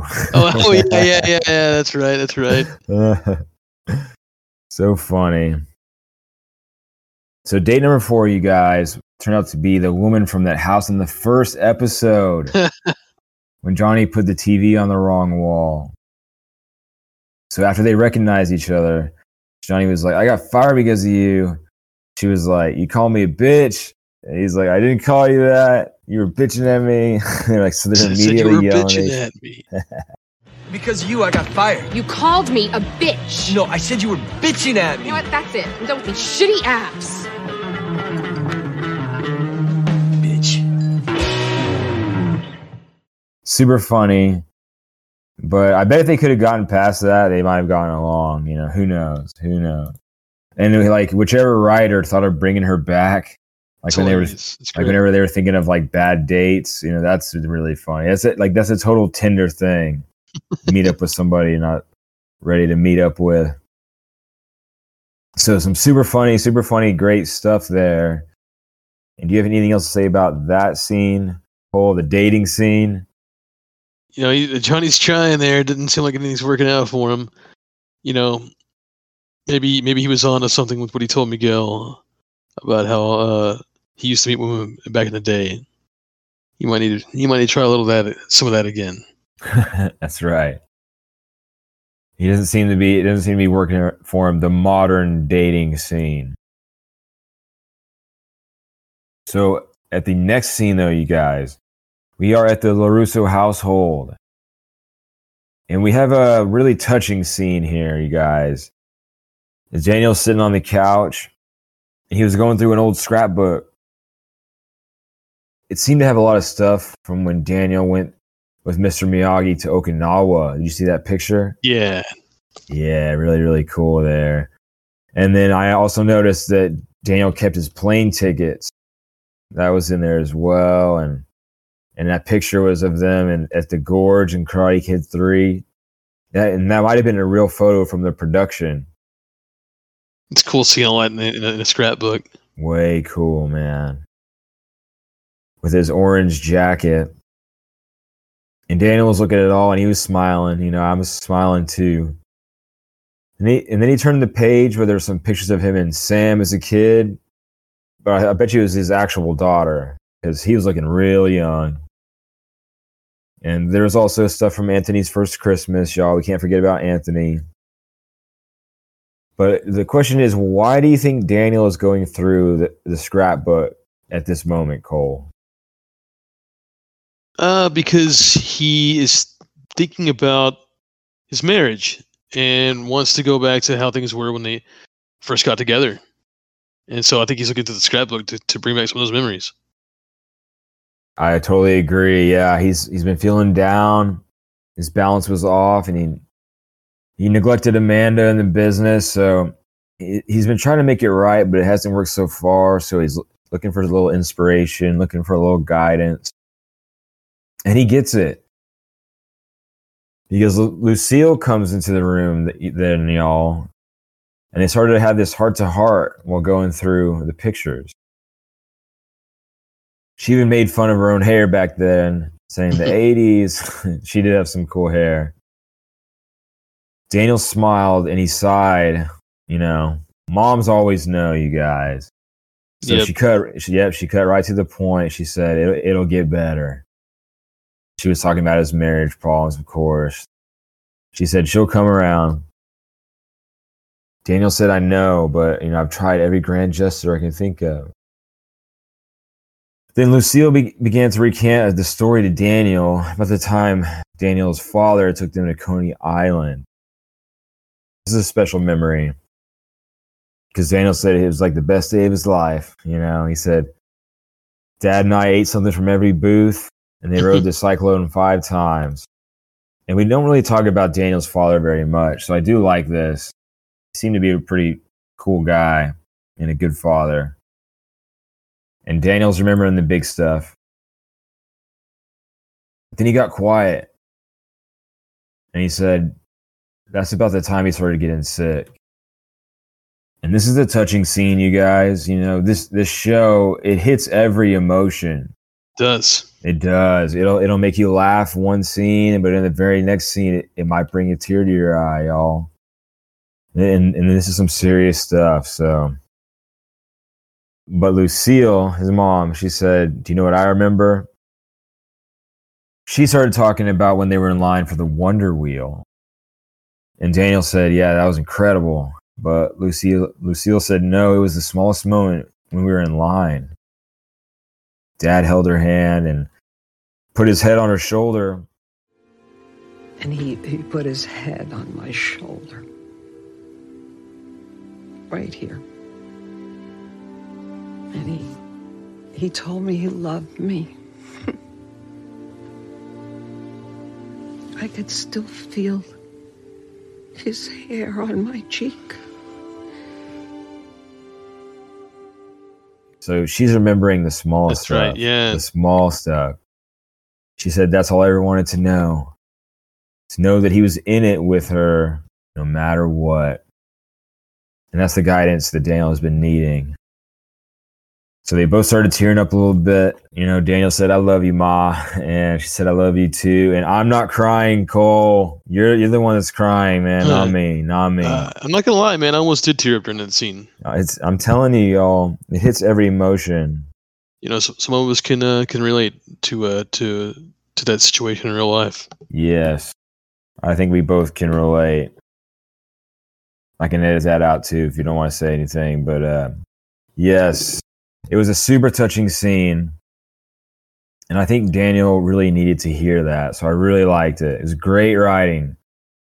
Great writing, great acting once again. And yeah, it did bring a tear to my eye a little bit too, Cole. It's it hits all the emotions. So do you have anything to say about that scene how did it make you feel and everything? throughout the uh, series and uh, even the the trilogy of movies, um, Daniel's father's never really talked about. So you know, in the movies, we're not really sure what happened to his dad. I don't remember if they really explained that in the first movie or not. But uh, at least this right here kind of uh, gives that some clarity. It was good to see him bond with his mom and his mom uh, giving him advice about his marriage as well. And and this scene is something that you know we've all done it. We've all gone out, gotten out the old like photo uh, photo albums or scrapbooks and reminisce. It's always a bittersweet thing. Oh yeah. You know, memories are always good, but you uh, feel upset about the fact that it's that, that's the past. But uh, yeah, it's uh, it, it's a touching scene, and uh, it, it did hit it close to home for me, and uh, and uh, I think it's good to see uh, that this show uh, sometimes talks about you know real life things also. Oh yes, and the movies too. You know, uh, Miyagi's father. That scene when Yeah. Daniel's got his arm around him and they're looking at the sunset. That's probably my favorite, or like the most powerful scene to me in the whole Karate Kids. I, really, really like that scene, and yeah, it does deal with loss and the father thing. So he seemed like a pretty cool guy, Daniel's father, and it was sad but he did get some guidance from his mom there. So a touching scene, y'all. But it, it'll make you cry, but then it'll also make you laugh in the next scene. We're in a, an emotional roller coaster here, you guys, because we're at another. It's a the upscale bar. It's playing rock music this time though. Johnny was at the bar. He was having a Coors banquet. He was looking around and he seems to be on date number five here. I bet Johnny loaded the jukebox. right. Yeah, he loaded it up. So he was waiting, y'all. And he was looking at Facebook on his phone. And do you remember who he was looking at, Cole? Uh, it happened to be Ali. With an eye. Ali with an eye. She was the girl from Karate Kid 1. She was the girl that started this whole rivalry that has turned into a dojo war 40 years down the line. yeah, you're right. She's kind of the whole reason this whole this whole thing's going on. Oh, she yeah, she is the reason. So, and why do you think he was looking at her profile right then? Because he still has feelings for her. He's he's still kind of clings. He clings to that uh, in the past. That's just how Johnny is, and he still has feelings for Ali, and he, and he wants to maybe reach out to her and rekindle things. You're exactly right, Cole. Once again, he even started to compose a message to her, explaining that Facebook is an app on his smartphone. He's like explaining it to her, and then he said, "Maybe we connect one of these days." But then he decided that it sounded too desperate. He's about to delete it with when some woman bumped into him hard, not too hard, it, pretty hard though. and then she offered to buy him a beer. So does that sound familiar, Cole? Yeah, sounds like it's his old move. she pulled a Johnny on Johnny. She pulled a Johnny on Johnny, and when she bumped into him, though, it made him accidentally send that message to Ali. Wow, y'all. Oh my Uh-oh. gosh, that's crazy. Oh my gosh. How did you feel about that when the message got sent? well, you know, that's just a time bomb. Man. You are exactly right. Oh my gosh. So, do you have anything to say about that? Anything else to say about that scene before we move on? That was crazy. Yeah, he's doing what some people may have done before. You know, you think about your ex, you know, think about how things were when you're kids, and just want to reach out and be like, "Hey, how you been?" Yeah, he still has feelings for her, definitely. I like this uh, this woman that just came in using his own moves. Interested to see what she's about. Oh yeah, her name's Melissa. in the subtitles. So that's Melissa. And yeah, she pulled a Johnny on Johnny. Yeah. It is a ticking time bomb. That's a great way to put it. uh, The Ali bomb. Yep, he sent it. He doesn't know. Think he, doesn't know that he sent it yet either. No, Probably. So He didn't mean to. He didn't mean to. He's about to delete it. But it got sent and there's no going back. And yeah, I'm gonna start calling it the alley bomb, dude. You're exactly right. but here we go, guys. You guys know what we're here for. We're all here for the karate, but we're also here for that teen drama, you guys. And it's been building the whole episode and for the rest of the season. So I'm ready to get into it, you guys. I just finished my second cup of coffee, so we're about to go crazy in here. So it's 80s night, y'all, at the Cascade Roller Rink. And we start things off with Dance Hall Days by English new wave band Wang Chung.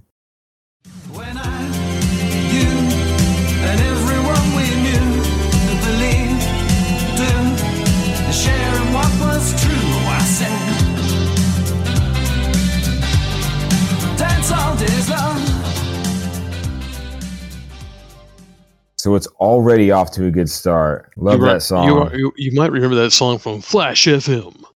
Ayo. Is that some GTA? Oh yeah. GTA, baby. Perfect. It's a great song. There was a DJ there. There was cool colored lights everywhere, and everyone was in 80s costumes. It sounds like fun, Cole, right? Definitely. Do you want to go with me to the roller rink tonight? No. Come on, let's go. Come on. Only if it's 80s night. Yeah, no, we're both gonna dress up as something, something funny, some duo. We're gonna go. I'll make you go. Only if it's 80s night. It's 80 it's 80s night tonight. So y'all, Sam and Robby walk through the doors and there's some 80s references here, you guys. Did you catch what their costumes were, Cole? Yeah, I think so. Uh, Sam definitely looks like Molly Ringwald from uh, Pretty in Pink. Yes. And I think Robby is supposed to be, and I can't remember his name right now, but it was her love interest uh, in in that movie. Not the guy that's not Duckie, Yeah, Steff is his name.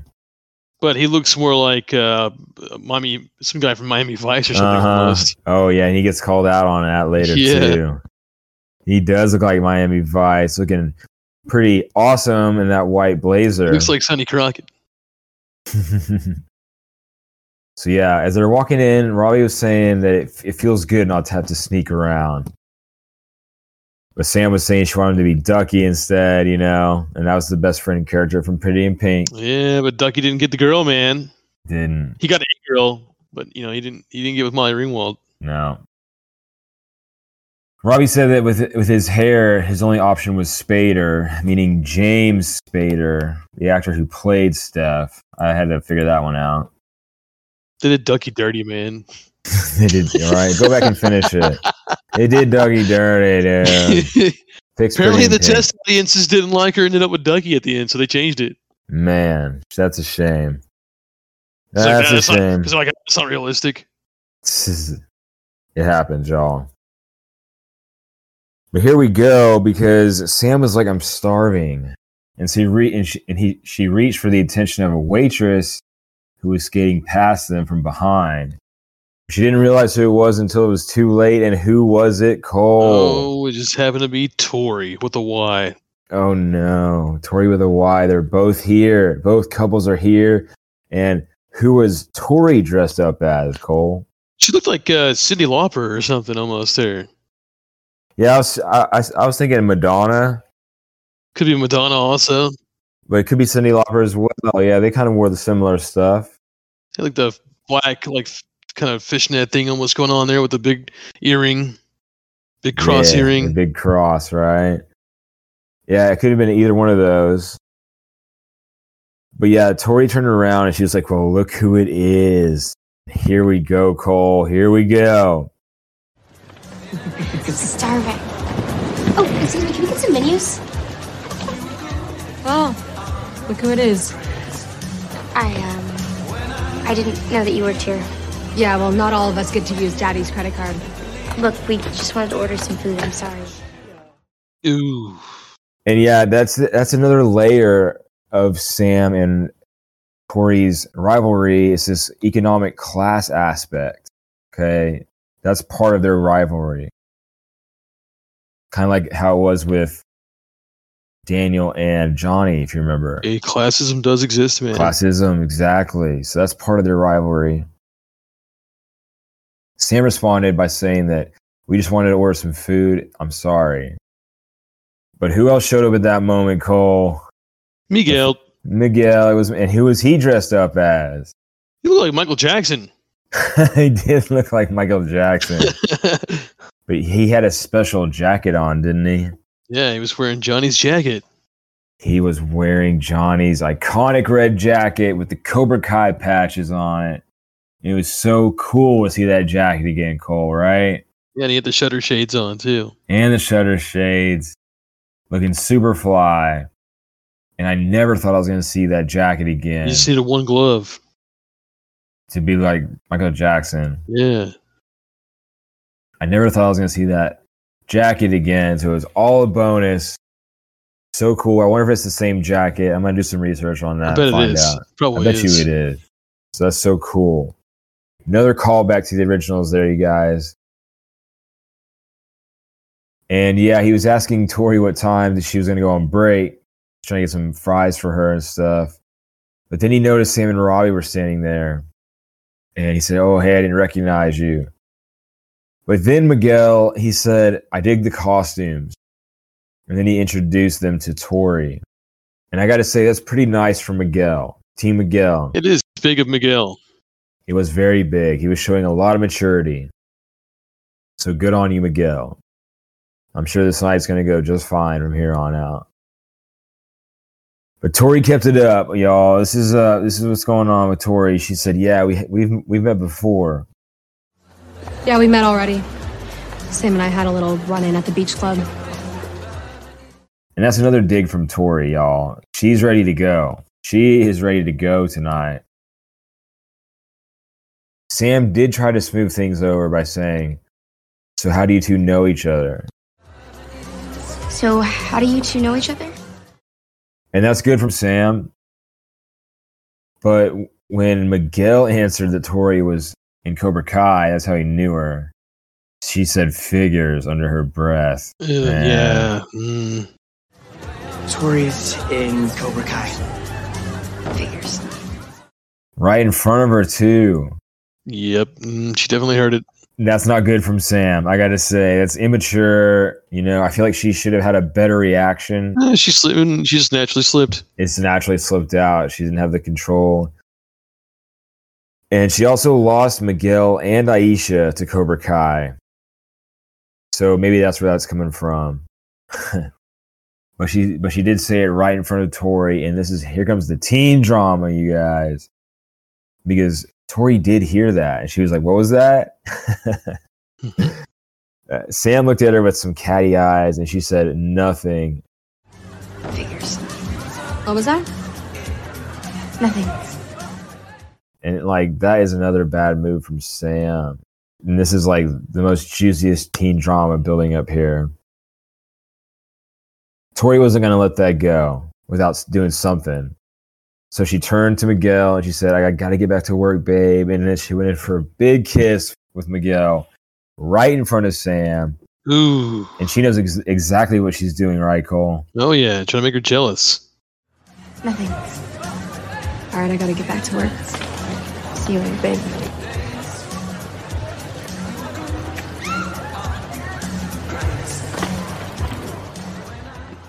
Trying to make her jealous. Yes, she knows that Sam and Miguel, they, they used to date. And she saw the PowerPoint to Sam at Applebee's and everything. So this is her really like claiming Miguel and like, yeah, throwing it in Sam's face. Tory's a little time. dirty now. Tory's being a little bit dirty here. I'm not gonna lie, bit- They're both, they both were. Got a little bit cre- they got, got a little few sprinkles of grease dropped off on her from Kreese, man. Oh yeah, she's she's greasy too. Terrible Tory. But you know, Sam was saying some stuff too. And it was very catty both ways. So I was gonna ask, what did you think about that conversation? It's uh, tense. It was so tense. It was so juicy. Very tense.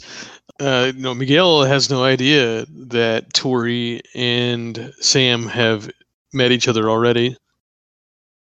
Uh, so he's just, you know, that's it, like you said earlier. It's kind of it's pretty big of him to, you know, try to put things aside. Okay, yeah, that's my ex. Whatever, we can still be cool, and uh, go ahead. You know, he just introduces uh, Tory to them, and he's even, you know, acknowledging Robby's presence as well, even though him and Robby aren't cool really.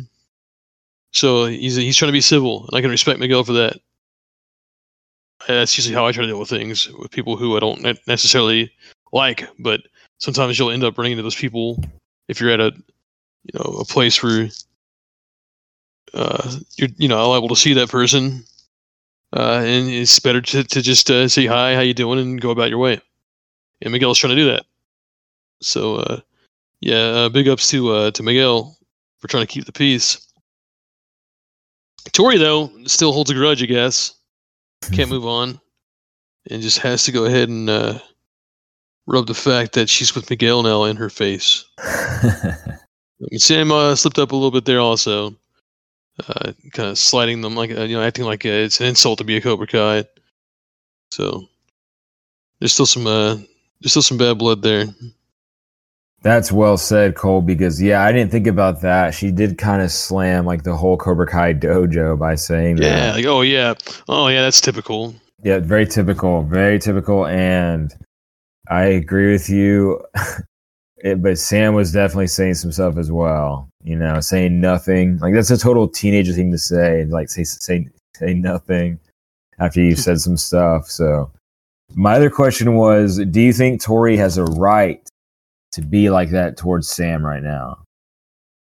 Um, maybe. I mean, Sam misjudged her pretty hard the first time they met. Yeah, at the country But, club. you know, accused her of being a thief when she wasn't. Yes. So I mean, I- I'd be pretty upset about that as well. I mean, I wouldn't. Yeah, I'd be. I'd be mad about it still. Also, to be honest, I'm not. I'm, it's not something I probably just put aside. Uh, I, uh, I don't know if I'd be you know instantly ready to fight the person who accused me of that, but I still I still wouldn't like them. You know, I mean, okay, whatever. This person's still a jerk. So I get it. Yes, great answer. Because I had like the same stuff down here. They have beef from the country club. Yeah. Sam, Sam accused her of stealing. And as far as we know, Sam has not apologized for that. You know, in my we, like we don't know. It, it kind of got me thinking. Do you think Sam would have apologized like that, like through Aisha or something, or would she have just kind of like let it lie? And and don't forget, Tory did push Sam into into the dessert table. Did So do you think do you think uh, Sam ever apologized for accusing Tory of being a thief at the country club? I don't think she did. So knowing Sam's character, I agree with you. I don't think that right now, especially with the dessert table, I I, I don't think that Sam is mature enough right now to do something like that. Maybe in the future, but yeah, she's a teenager, so I, I- I do agree with you. Tory has a right to be acting this way. so their rivalry is so interesting. I love getting into it. So yes. Do you have anything else to say about that scene, Cole, before we move on? Uh, no. So the next scene, you guys, we are still at that bar with Johnny and and Melissa. I found out. So her and Johnny, they were laughing at Johnny telling the story of date number two. So they're getting along pretty well. He was making fun of how she was tapping on her smartwatch like she was Knight Rider. Swear she's sitting there tapping on her watch like she's a freaking Knight Rider. Kid, where the hell are you? People now. I ditched the apps completely. Yeah, all this nerd technology messes with your head. It used to be simple. Like this. Yeah. Like this. Hey, they're the same age. They're the same age. This, so this woman might be a great match for Johnny. Seems like they're a perfect match at this point, almost. Yeah, they don't need that nerd technology. No, no, no. They see, yeah, they seem to be on the same level. Yeah, but at that moment, she she went to the restroom real quick, But then Johnny overheard some guys talking from the other table, and you remember? Do you remember who was talking at that table? Cole, two uh, guys. It was Graham. It was Gra- Graham. Yes, UK Graham. It was Graham. Graham. And what was he talking to his friend about? He was talking about Carmen Mm, adult drama. and how he just wants to get, you know, he wants to just get in, get in bed with her and then leave her, pretty much. Oh my gosh. Yeah, he was even making fun of how Rosa lived with them. And he was even saying he didn't want to be a dad to her kid and anything. Yeah, he's been a real jerk. He's being a real jerk. And he even tried to talk to another woman that was walking by. Punk.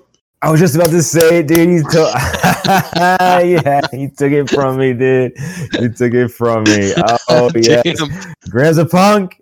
I was yes, I was waiting all night to say that, dude. But you got Oh me. man, That I was- didn't know you're. I didn't know you were going to. no, Graham's a punk. Definitely, I was leading up to it, but yeah, Graham's a bad, my bad, my punk. bad. No, that means we're on the same level.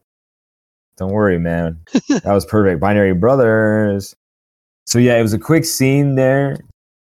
But do you have anything else to say about that scene, Cole? That quick scene there? Uh, I think. Uh, I think he should uh, keep uh, talking to this woman, man. She seems pretty cool. Like, right? But maybe like a perfect match for him, pretty much. There, he's a. See where that goes, but you know, there's old Graham. He's up to no good. Johnny's not gonna let him get by with that.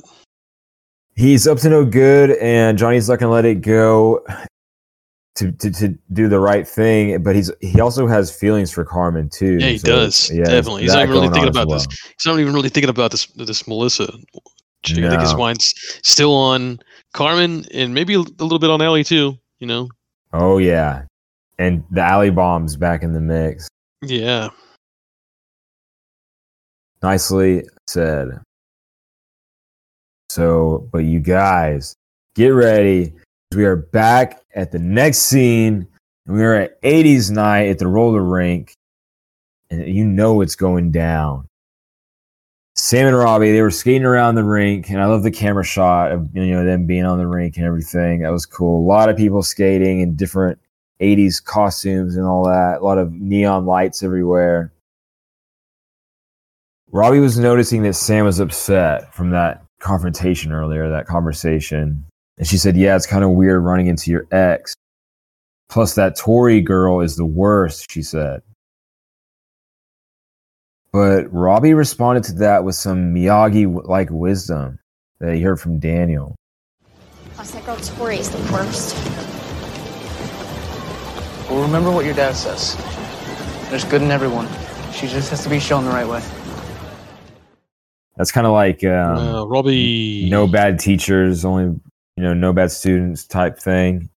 Yeah, and Robby, what a great way to be above all the dating and rivalry drama, man. So good on you, Robby. Team Robby. Team Miguel. Team Robby. Oh no. Oh no, we're gonna have to fight. Team Johnny. Team, team Johnny. Mi- Miyagi-Do. Cobra Kai. Greasy grease. oh man, sorry for your ears, you guys. We're having fun tonight. Yeah. Hey, Cole, it looks like you're being drawn onto the team Cobra Kai, man, and I'm getting drawn. Oh We're, no. we're getting sucked into this rivalry situation as well. I feel like We're getting pulled to the dark side. Oh, which wow. side? Which side's the dark side? I don't know. Which side's the light side? I don't know. It's all mixed up. the yin and the yang. So yeah, Robby was kind of above the rivalry there and the drama, but he then but then he added, if you want to kick her ass, I won't stop you. so there's that. That was funny. But if you want to kick her ass, I won't stop you. Oh, no way! Oh, that's too perfect! I might have said something to the DJ. That is such a ducky move. You're a ducky in Spader clothing. But just then, you guys, the song If You Leave by the band Orchestral Moves in the Dark came on. And this song is straight out of Pretty in Pink. Oh yeah, one hundred percent. Yeah, yeah, 100 percent. And Sam was saying, "No way, it's too perfect." Robby was like, "I may have said something to the DJ." So nice one, Robby, man. This is a good date. He's being above the rivalry, kind of setting up the music, she smiled and said, You're such a ducky in Spader clothing. And they kissed right there. It was so funny. But Sam's skate broke right then. And this will set up a little another, another confrontation, you guys. She said uh, she'll come back and find Robby after after she gets it fixed. So then we cut to the line when she went into there to get her state her skate fixed, and while she was in there, Miguel, he also got in line behind her. And why is he talking to Sam right now? Doesn't he have Tory? But I think he wants to uh, kind of clear the air and just make things uh, right, and you know at least be uh, civil. That's exactly right, Cole. I think that's his motivations here.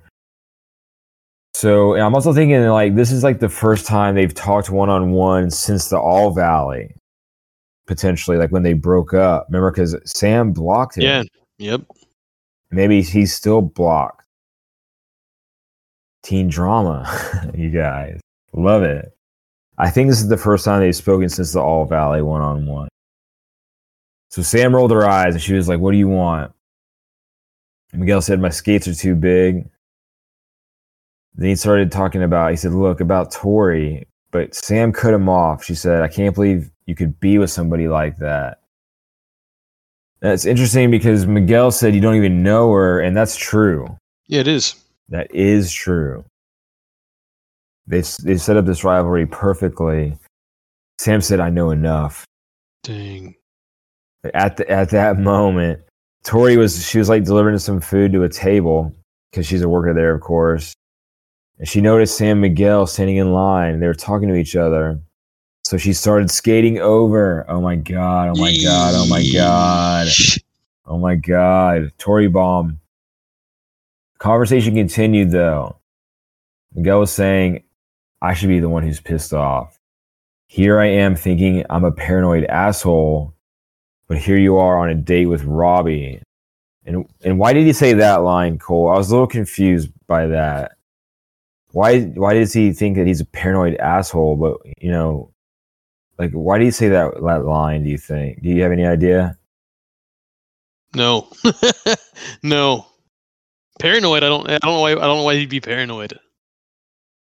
So I'm I'm I'm just now trying to put it together, and I'm thinking that he th- believes that n- she knows now that he gave back the medal and said he was sorry. Oh, That right. n- that okay. never got Yeah. delivered. Right. So he's he's worried about the fallout from that. Gotcha. Mhm. He's like, you know, I did all this stuff. I'm said I'm sorry. I brought back the medal, and you're still blocking me. You know, like what is the you know? Yeah, and- because but to his knowledge, it got delivered. And it got delivered. yeah. I was just now putting that together. So Sam responded to that by saying, It's not a date because he said you're on a date with Robby. And she said, It's not a date. So you are having me think I'm a paranoid asshole, and yet you're on a date with Robby? It's not a date. Not a date. Yeah. I've heard that one before. Yeah. I'm like, ooh, really? She, yeah, before, and she like realized that's kind of her and Miguel's line. Remember, she said that's what she said before she kissed him. Yeah, I guess so. I thought you know, at first I you know I, I was thinking, man, she's just dogging on Robby. It was true. That is another thing that Sam said. Like, it's not a date, but it is. They're dating. I mean, So- Robby. Yeah, I mean, totally a date to Robby. totally a date. So she, I feel like she still has feelings for Miguel, man. If she's saying it's not a date, that's a Yeah, big maybe a thing. little bit. Maybe a little bit. She, she seems mad at him, but I feel like, yeah, she still has feelings for him or something because she said it's not a date, but it totally is. But you, you may be right. It may just be her thing. Like, no, I, don't I don't go on dates. It's not a date. Yeah. She did she did say the same thing to Miguel, and he did mention that. Oh, I I, uh, I think I've heard that before. Yeah, Oh, yeah, because that's kind of Yeah. their line. She said it right before she kissed him. Yep. Oh, man. And he said, yeah, not a date. I've heard that one before. Yeah. And ooh, he got her there. He got her there. This is important stuff, you guys. Miguel shook his head then, y'all, but he did show some maturity by getting over what she said. He said, "He said, look, I just came here to clear the air." Look, I just came to clear the air so that things wouldn't be weird. Guess that's a cause. And Sam looked away, and Miguel skated off. And man, that is some tough stuff right there. That was some, some red minuses, you guys. Red minuses both ways. I think Sam could have played things better in this conversation. But I like both Sam and Miguel, and I do not like to see them fighting like that. And I will say that Miguel did try there. So, yeah, good on you, Miguel. And what did you think about that interaction, Cole, man? I, think it is still big of uh, Miguel to do that. He just wants to, uh, you know, maybe he still has a little bit of feelings for for Sam as well, but mainly he just wants things to be uh, civil between them. He just wants to clear clear things up, and that's I think feel like that's uh that's pretty big on his part. 'Cause, I mean, if he wanted to, he could just totally ignore her, act like she doesn't exist or whatever, you know. So I think he just kind of wants everyone to to try to try to be peaceful, if possible. Yes, it was good on Miguel. He's been showing a lot of maturity lately, you know, delivering the medal, saying he was sorry, trying to clear the air here, and introducing Tory, you know, in a nice way. So He's trying to be honorable. He's Yeah. trying to take a page out of Johnny's book. There's the honor there, there's the honor, you guys. So at the next scene, you guys, we are back at the upscale rock bar with Johnny and Melissa.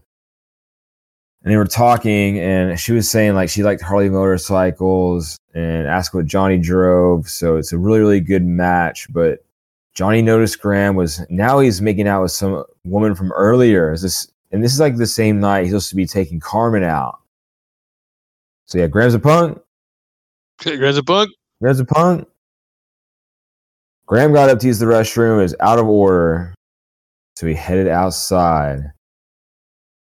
Johnny told Melissa, he said, "Sorry, I have to go." So he, and he paid for his drinks, and he got up to follow Graham. And Melissa was like, "Wait, don't you want my number?" So she yeah, he didn't even get her number. He did, he wasn't even thinking about her. No. Yes, and that's they they did it on purpose. But out in the alleyway, do you remember what happened out there, Cole? Oh yeah, he confronts Graham. He did. He said, I heard that stuff about Carmen. He said, if you're going to do that, just break up with her. Graham remembered who Johnny was, and he was like, Do you fancy her? so there's my accent, you guys. There's my accent. Do you fancy yeah? Do you fancy her? And then he said, I have some advice for you. Bugger off. I'm really bad. I'm really bad at accents, you guys. And then he put his hands on Johnny, but Johnny caught his arm and he did the headbutt just like he was teaching the kids how to do earlier. It's come full circle. And then he swept Graham's legs and he fell to the ground. He's about to pummel him with the lid of a trash can. But if you remember, Graham was ca- he's cowering on the ground saying, please no. And that made Johnny stop and said, You're lucky I'm showing mercy. Graham's like, This is mercy. So so so Johnny is practicing what he's preaching here by, sh- by showing mercy, and that's some good character development, right, Cole? Yeah, I mean, you don't want to kill somebody over, you know, some words that were said, or put them in the hospital over it. I feel like the old Cobra Kai Johnny would have finished him there because that's what Kreese would have told them to do. Just go ahead and finish them there. But He's already got the upper hand. Mm-hmm. and he showed he showed mercy, showed some honor there. The fight was over. So Johnny grabbed him. He said, "Never go near Carmen again." Graham responded with, "Okay, I'll ghost." Uh, and Johnny was like, "What?" he had no idea what that Just never heard that term before. Yeah. So he said, "I'll never see her." ag-" He said, "I'll, I'll never see you again, mate," or something. Just go right, mate. Johnny let him go. I said, "Damn right you will, mate." As he walked off. So yeah, nice one, Johnny. So he left a girl who might have been a good match for him to go defend Carmen and go after her. So he really does have some feelings for her. Oh yeah, he does. Yeah, yeah. Not even thinking about this perfect match that he had. No, didn't even grab her number, didn't grab nothing. So yeah, do you have anything else to say about that scene, Cole? The Graham beatdown scene. Uh, I think it was uh, also big of Johnny to see him practicing uh, what he is telling the kids. He did show mercy there. He he'd already won the fight. This guy Graham can't even fight, so he, you know, he probably went one step too far already just by doing what he did. Uh, and well, Graham was confrontational though. I mean, he I think Graham did kind of put hands on Johnny first, so Johnny just reacted naturally. But yeah, you can tell he's definitely got some feelings for um, Carmen though, because this girl who was pretty much everything Johnny would want in a woman, uh, he he totally just ditched her to uh, to to uh, take up for Carmen. So he's definitely got some feelings for Carmen. Oh yeah, it was really big on Johnny, and I agree with everything you said there, Cole. Perfectly said. So you guys, we're almost finished here, and we are back at the roller rink, and it is about to go down, y'all. Sam was on a bench. She was tying up her new skates. Robby found her, and, this, and he skated up to her saying he's gotten two compliments on his costume so far. But everyone thinks he's some guy named Dan Johnson. Dan Johnson. Do you know who that is, Cole? Well, the actual name is Don uh, Johnson. Oh, is it Don? Whoops. Yeah. Well, My no, they said he said no. He no. Robby says Dan Johnson, Oh, yeah. but the, the the guy's real name is Don Johnson, and he's the person who played Sonny Crockett in in uh, Miami Vice. You nailed it once again. And yeah, to be fair, he does look like that. I saw the pictures. but guys, as they started to skate off, Tory came from up behind them and elbowed Sam to the ground hard. But everyone thinks I'm some guy named Dan Johnson. You ever heard of him? Uh, nope. I'm sure whoever he is, he's cute. Oh, are you okay? Oops. Sorry, princess. spilled Robby's drink and everything. And I, the teen drama is heating up, man. Why did she do that, Cole? She did that because um, she's upset about seeing her in line with Miguel earlier and talking, and that she's not gonna have that happen. No, you're not gonna talk to my. That's my guy now. You're done. So that's Tory. That's why Tory uh, decided to get back at Sam for that. But Sam's not gonna let her just do that. No way. No way. I was going to break this down just a little bit more, you guys. I was going to say that Tory saw that Sam was talking to Miguel in line, like you said. But Miguel was behind Sam in line, so he came after her. And her back was to him, meaning she got in line before him, you know, and she doesn't really want to talk to him because her back was turned. So I was thinking, like, shouldn't she be mad at Miguel? Probably. I think so too, but you know, there's already so much to their rivalry already. There's already some some stuff going on even tonight. And Tory is a teenager, just like them. So there you go. She she attacked Sam. So as Robby was like, "Are you okay?" Tory looked down at Sam. She said, "Oops, sorry, princess," and gave a fake smile and started skating away. Dang. Oh my gosh, dude! What did, do you remember what Sam did? Yeah, she immediately like uh, retaliated there, went after her and uh, tackled her down.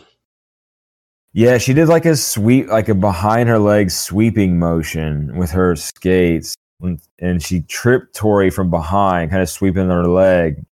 Oops. Sorry, princess.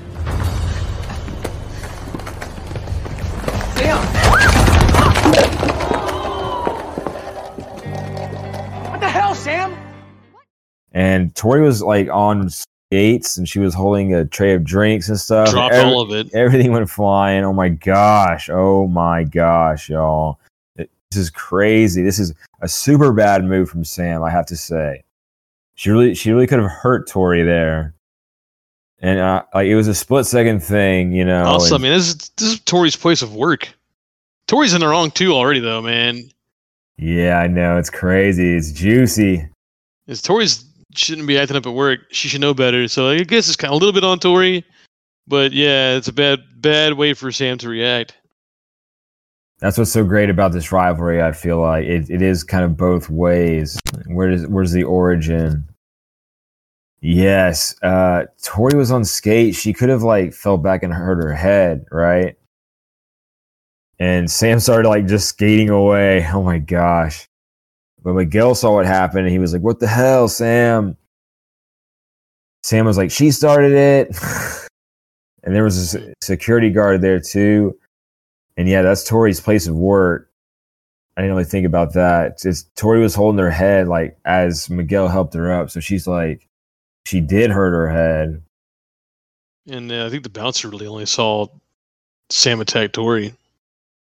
Oh my gosh, that's right. And because Tory worked there, the security guard told Sam and Robby he's kicking him out. Oh my gosh. Robby tried to defend Sam, but the security guard tossed him out, and their date night is ruined. And the rivalry has been kicked up another notch. But as Sam was leaving, she caught Tory looking at her, and Tory flashed like a smile, like, I know I just got you in trouble. Uh, Tory is being a bit of a, you know, she, fun? she's got she's got the snake in her. She's she's a cobra, man. Uh huh. Well, she's been listening to Kreese. Got a little bit of that grease on her. So I was going to ask you, do you think she was faking being hurt? I think she was. I think she was too because of the smile. Yeah, she knows what she's doing. Mm, teen drama, y'all. Teen drama. Okay, and here's a question. Do you think Sam was justified in sweeping Tory's legs from behind her after Tory knocked her over and fake apologized? Yeah, I think so. I mean, if you you don't you don't attack someone unless you uh, expect to have some sort of uh, retaliation there. So I think Sam was in the right for doing that. She just may have gone about it the wrong way. They maybe should have taken it outside or something, you know, and not done it in there. That would be the honorable thing to do. Like, hey, you know, if you want to, if you want to do this, let's go ahead and clock out and let's go outside for a minute. We'll handle it, and then we'll come back in. That would be the honorable way to do it. Not a ton of honor in teen drama, though, I gotta say. No, But yeah, I agree with you. So, you know, sometimes when you get attacked and pushed over or something like in sports and wha- whatnot, you can just like see red. And I think that's kind of what Sam did there. no, but definitely.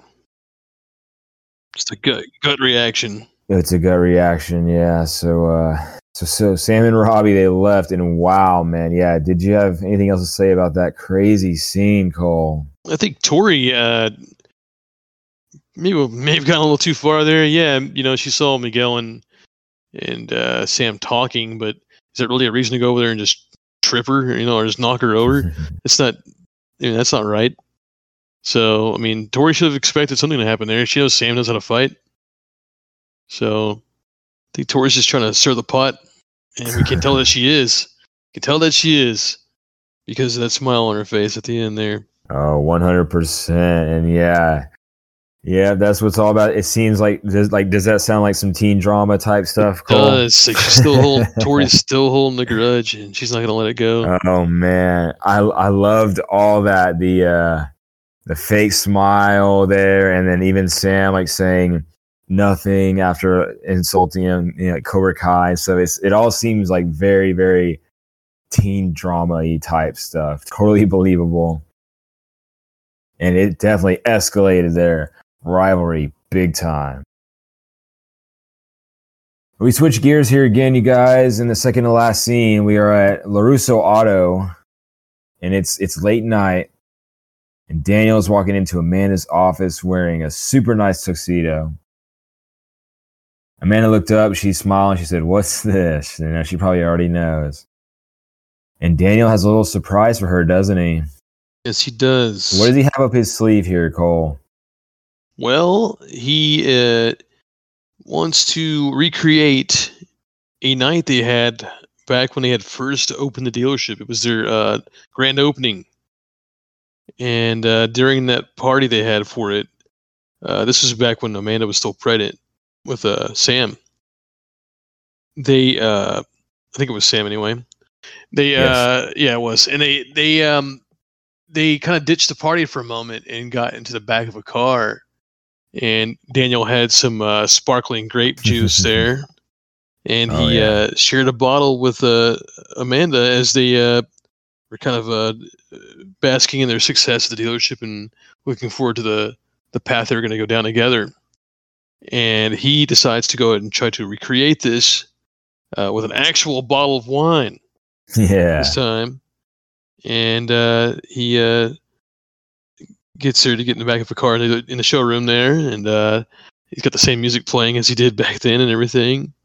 He's trying to woo her over again, but um, you know, man is still not having it quite yet.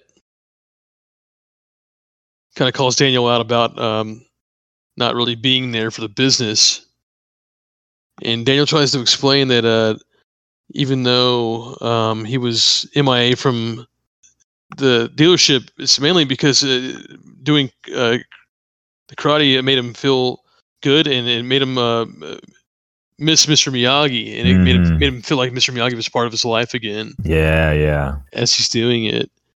And um, he wants to show Daniel though. I mean, Daniel wants to show Amanda though that uh, you know, despite of him uh, taking more time to uh, do karate, he wants to prove to her that uh, she's really the only thing that really matters in his life above all.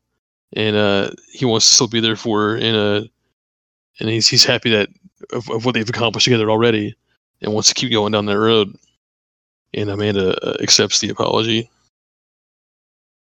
Oh man. Yes, it was perfect.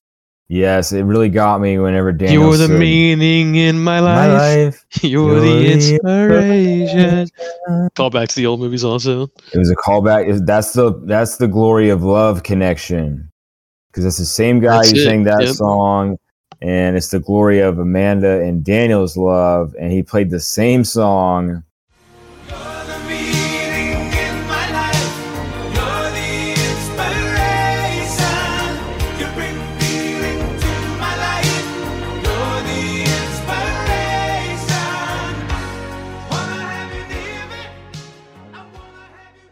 You described it perfectly, and yes, it really got me whenever he said that opening up the dojo made him feel like Mr. Miyagi was back in his life again, and I also liked how she said, "You know, I didn't. I don't want you to have to give that up." Yeah. So I, I really like that, and I felt that way watching the show. That Mr. Miyagi was kind of back in my life too, man. Yeah. Like, did you feel that way too? Yeah, he was. Yeah, me too. So good. Good on Amanda too. She she's being very understanding, and Daniel is going to need her support if he's going to succeed in being a good sensei. He's got to bring the balance back, though. He's got to find out how he can maintain work in the dojo at the same time. Balance is another big part of this show, you guys, and we talked about it. And we'll talk about it some more. And I really liked his line where he said, if, if Mr. Miyagi was here, he would tell me to forget about karate and to focus on what's important. And then she looked at him and said, Oh, yeah, what's that? And as the chorus of the song hit, yep, she accepted his apology, and Daniel went in for a kiss, and they started making out. Woo! You're the meaning in my life. That's perfect again. So, so things are getting back to being good with their marriage. So good for Daniel. Good for Amanda. I really like that scene. And yeah, do you have anything else to say about that scene, Cole? Like, how did it make you feel? You like that? That's that's that's a classic Daniel move. I think you know uh, he knows how you know he he holds on to memories and he knows exactly when to uh, recreate that to to make someone happy. You know, and put a smile on somebody's face. He's good at that. It was a great move from Daniel, very classy, and I think he got that inspiration for that from his mom in the scrapbook scene. Yeah, when she was talking about her his father in the line. Yeah, it's all about the little things. I did notice also in the scrapbook. I don't know if you caught it, but uh, him and Amanda o- opened the, the dealership in 2002. I didn't catch that. Yeah, on one of the photos, it showed uh, the grand op- a photo of the grand opening, and the year was 2002. Ah, that's so cool. that means that Mr. Miyagi would have seen him open the dojo, uh, open up the dealership and everything. Very, very cool. Good catch there, Cole. And yeah, that was such an emotional and great scene because that's been going on for a while now, and and Daniel starting to find balance there. He, she just wanted to know that he was in it with her, you know, just like Daniel's Yep. father, man, and his mom. He took his mom's advice. Yeah. Yes, great stuff there, and but that brings us to the last scene, you guys. Too bad he didn't have a. Uh, I'm sorry. Too bad he didn't have a carton of Minute Maid in there instead of a bottle yeah, of yeah, wine. yeah, yeah. I'm on Minute Maid.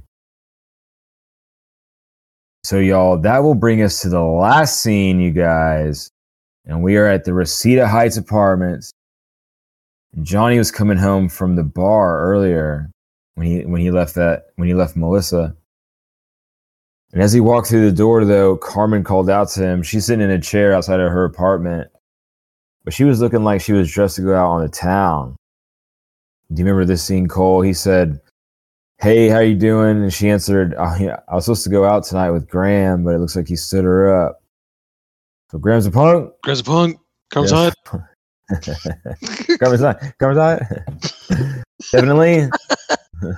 Hundred percent. So yeah, Johnny knows it too. He said, "Forget about him." He said, "You don't deserve a loser like that." He said, "Anybody would be lucky to go on a date with you." Great line there. She laughed and said, "Are you asking me out?" Oh, and as the music hit and as the episode ended, Johnny answered, "What if I am?" And whoa, that's been building for a while too, Cole. Team Johnny. Team Johnny. And it was cut to black. End of episode, y'all. And wow, what did you think about that Johnny asking Carmen out scene? Glad uh, it worked out, even though Johnny may have had a hand in that. yeah, he had a few hands in it. And legs. And legs. And almost a trash can lid. And almost a trash can lid. But yeah, do you think Carmen and Johnny are gonna make a good couple? It's pretty cool. He's he's had some feelings for for a while. I think so. I mean, they've already, yeah, they've they've got they've got some chemistry there, some history. Uh, so uh, it's all inevitable inevitable that they would get together sooner or later. And it looks like they're finally going to go on a date, which is good. It is good. It's interesting though because her son Miguel is his star student. So interesting stuff there. They got to think about that. But wow, man, what do you think about that episode as a whole? Uh, like I said, it was a that was a, a, a mushy episode, but in a good way, man. uh, it's all about the uh, the the relationships there. Focused on all the relationships that are going on the show. The glory of love. And we got some of that, we got some of that good juicy teen drama and some of the adult drama as well. Adult drama. I think overall it was a uh, it was a good episode. Yeah, I really enjoyed it as well. It was the glory of love one, mushy, like you said, kind of. But yeah, there's drama in every direction. We got adult drama, we have teen drama, and this one really built up this the rivalry between Sam and Tory. Like it's really heating up. I think it's like Oh, the biggest rivalry in the show right now. That's the biggest rivalry in the show. I feel like because it seemed like it seemed like um, Robby and Miguel are pretty cordial to each other, but Sam and Tory, are, man, they almost fought right there. Yeah, at this moment, that is the biggest rivalry in the show right now. It is. It is, and I I really liked all the Johnny dating stuff, the montage and going Yeah. on dates, and him versus technology. And yeah, I'm really glad that Daniel and Amanda are they're back on track. You know, I take it back from earlier, dude. Uh, I'm sorry, uh, "Glory, of, Glory of Love" by Peter Cetera is, uh, in my opinion, a better song than "Power of Love" by Huey Lewis. In the news, in my life. You're the inspiration. yeah, they're both they're both they're both great songs. If they're both great songs, hey, back to back. So, yeah, it's interesting that Johnny and Carmen might start dating because of the whole Miguel thing. But it was a, it was another great episode, man, and it really got me excited to see what's going to happen next. and there was a, there was a lot to talk about there. So I, so I do appreciate you helping me break it down, Cole, because we we, we had to find out exactly what happened in this in these rivalries. And so yes, it was really fun and it got me excited. So I was gonna say, did you have anything else to say about that episode, Cole? I don't think so, man. I think we uh, covered uh, covered pretty well, and I do like the fact that Johnny is trying to teach these kids honor, whatever that may be. It's you know it's harder to find. We figured that out. I figured out that it's harder to find what honor is, but we all have a general sense of what it is. Uh, just maintaining that moral compass and uh, maintaining the balance. It's really what it's all about. It's really what it's all about.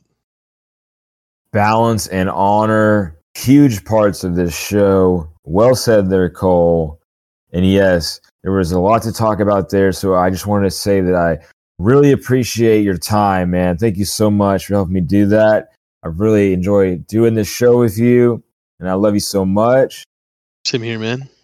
right back at you and yeah we guys email in y'all. Never dies podcast at gmail.com are you team johnny? Are you team daniel?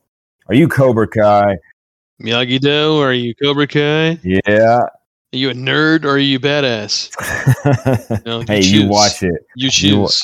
you watch it there man. You watch it there but yes it's very interesting and we're going to talk about honor more as well because there's a lot to talk about but i really wanted to go out of my way and give another special thank you to all the listeners you guys. We see you out there.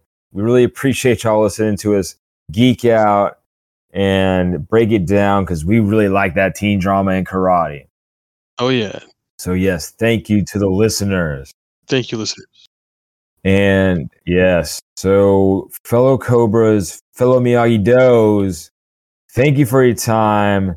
And we will see you on the next one because we are going all the way. And why are we going all the way, Cole? Because Cobra Kai Never, Never dies. And we know that it's true. We'll see you later, everyone. Team Daniel. Peace. Team Johnny. Team Daniel. Johnny. Miyagi Do. Johnny.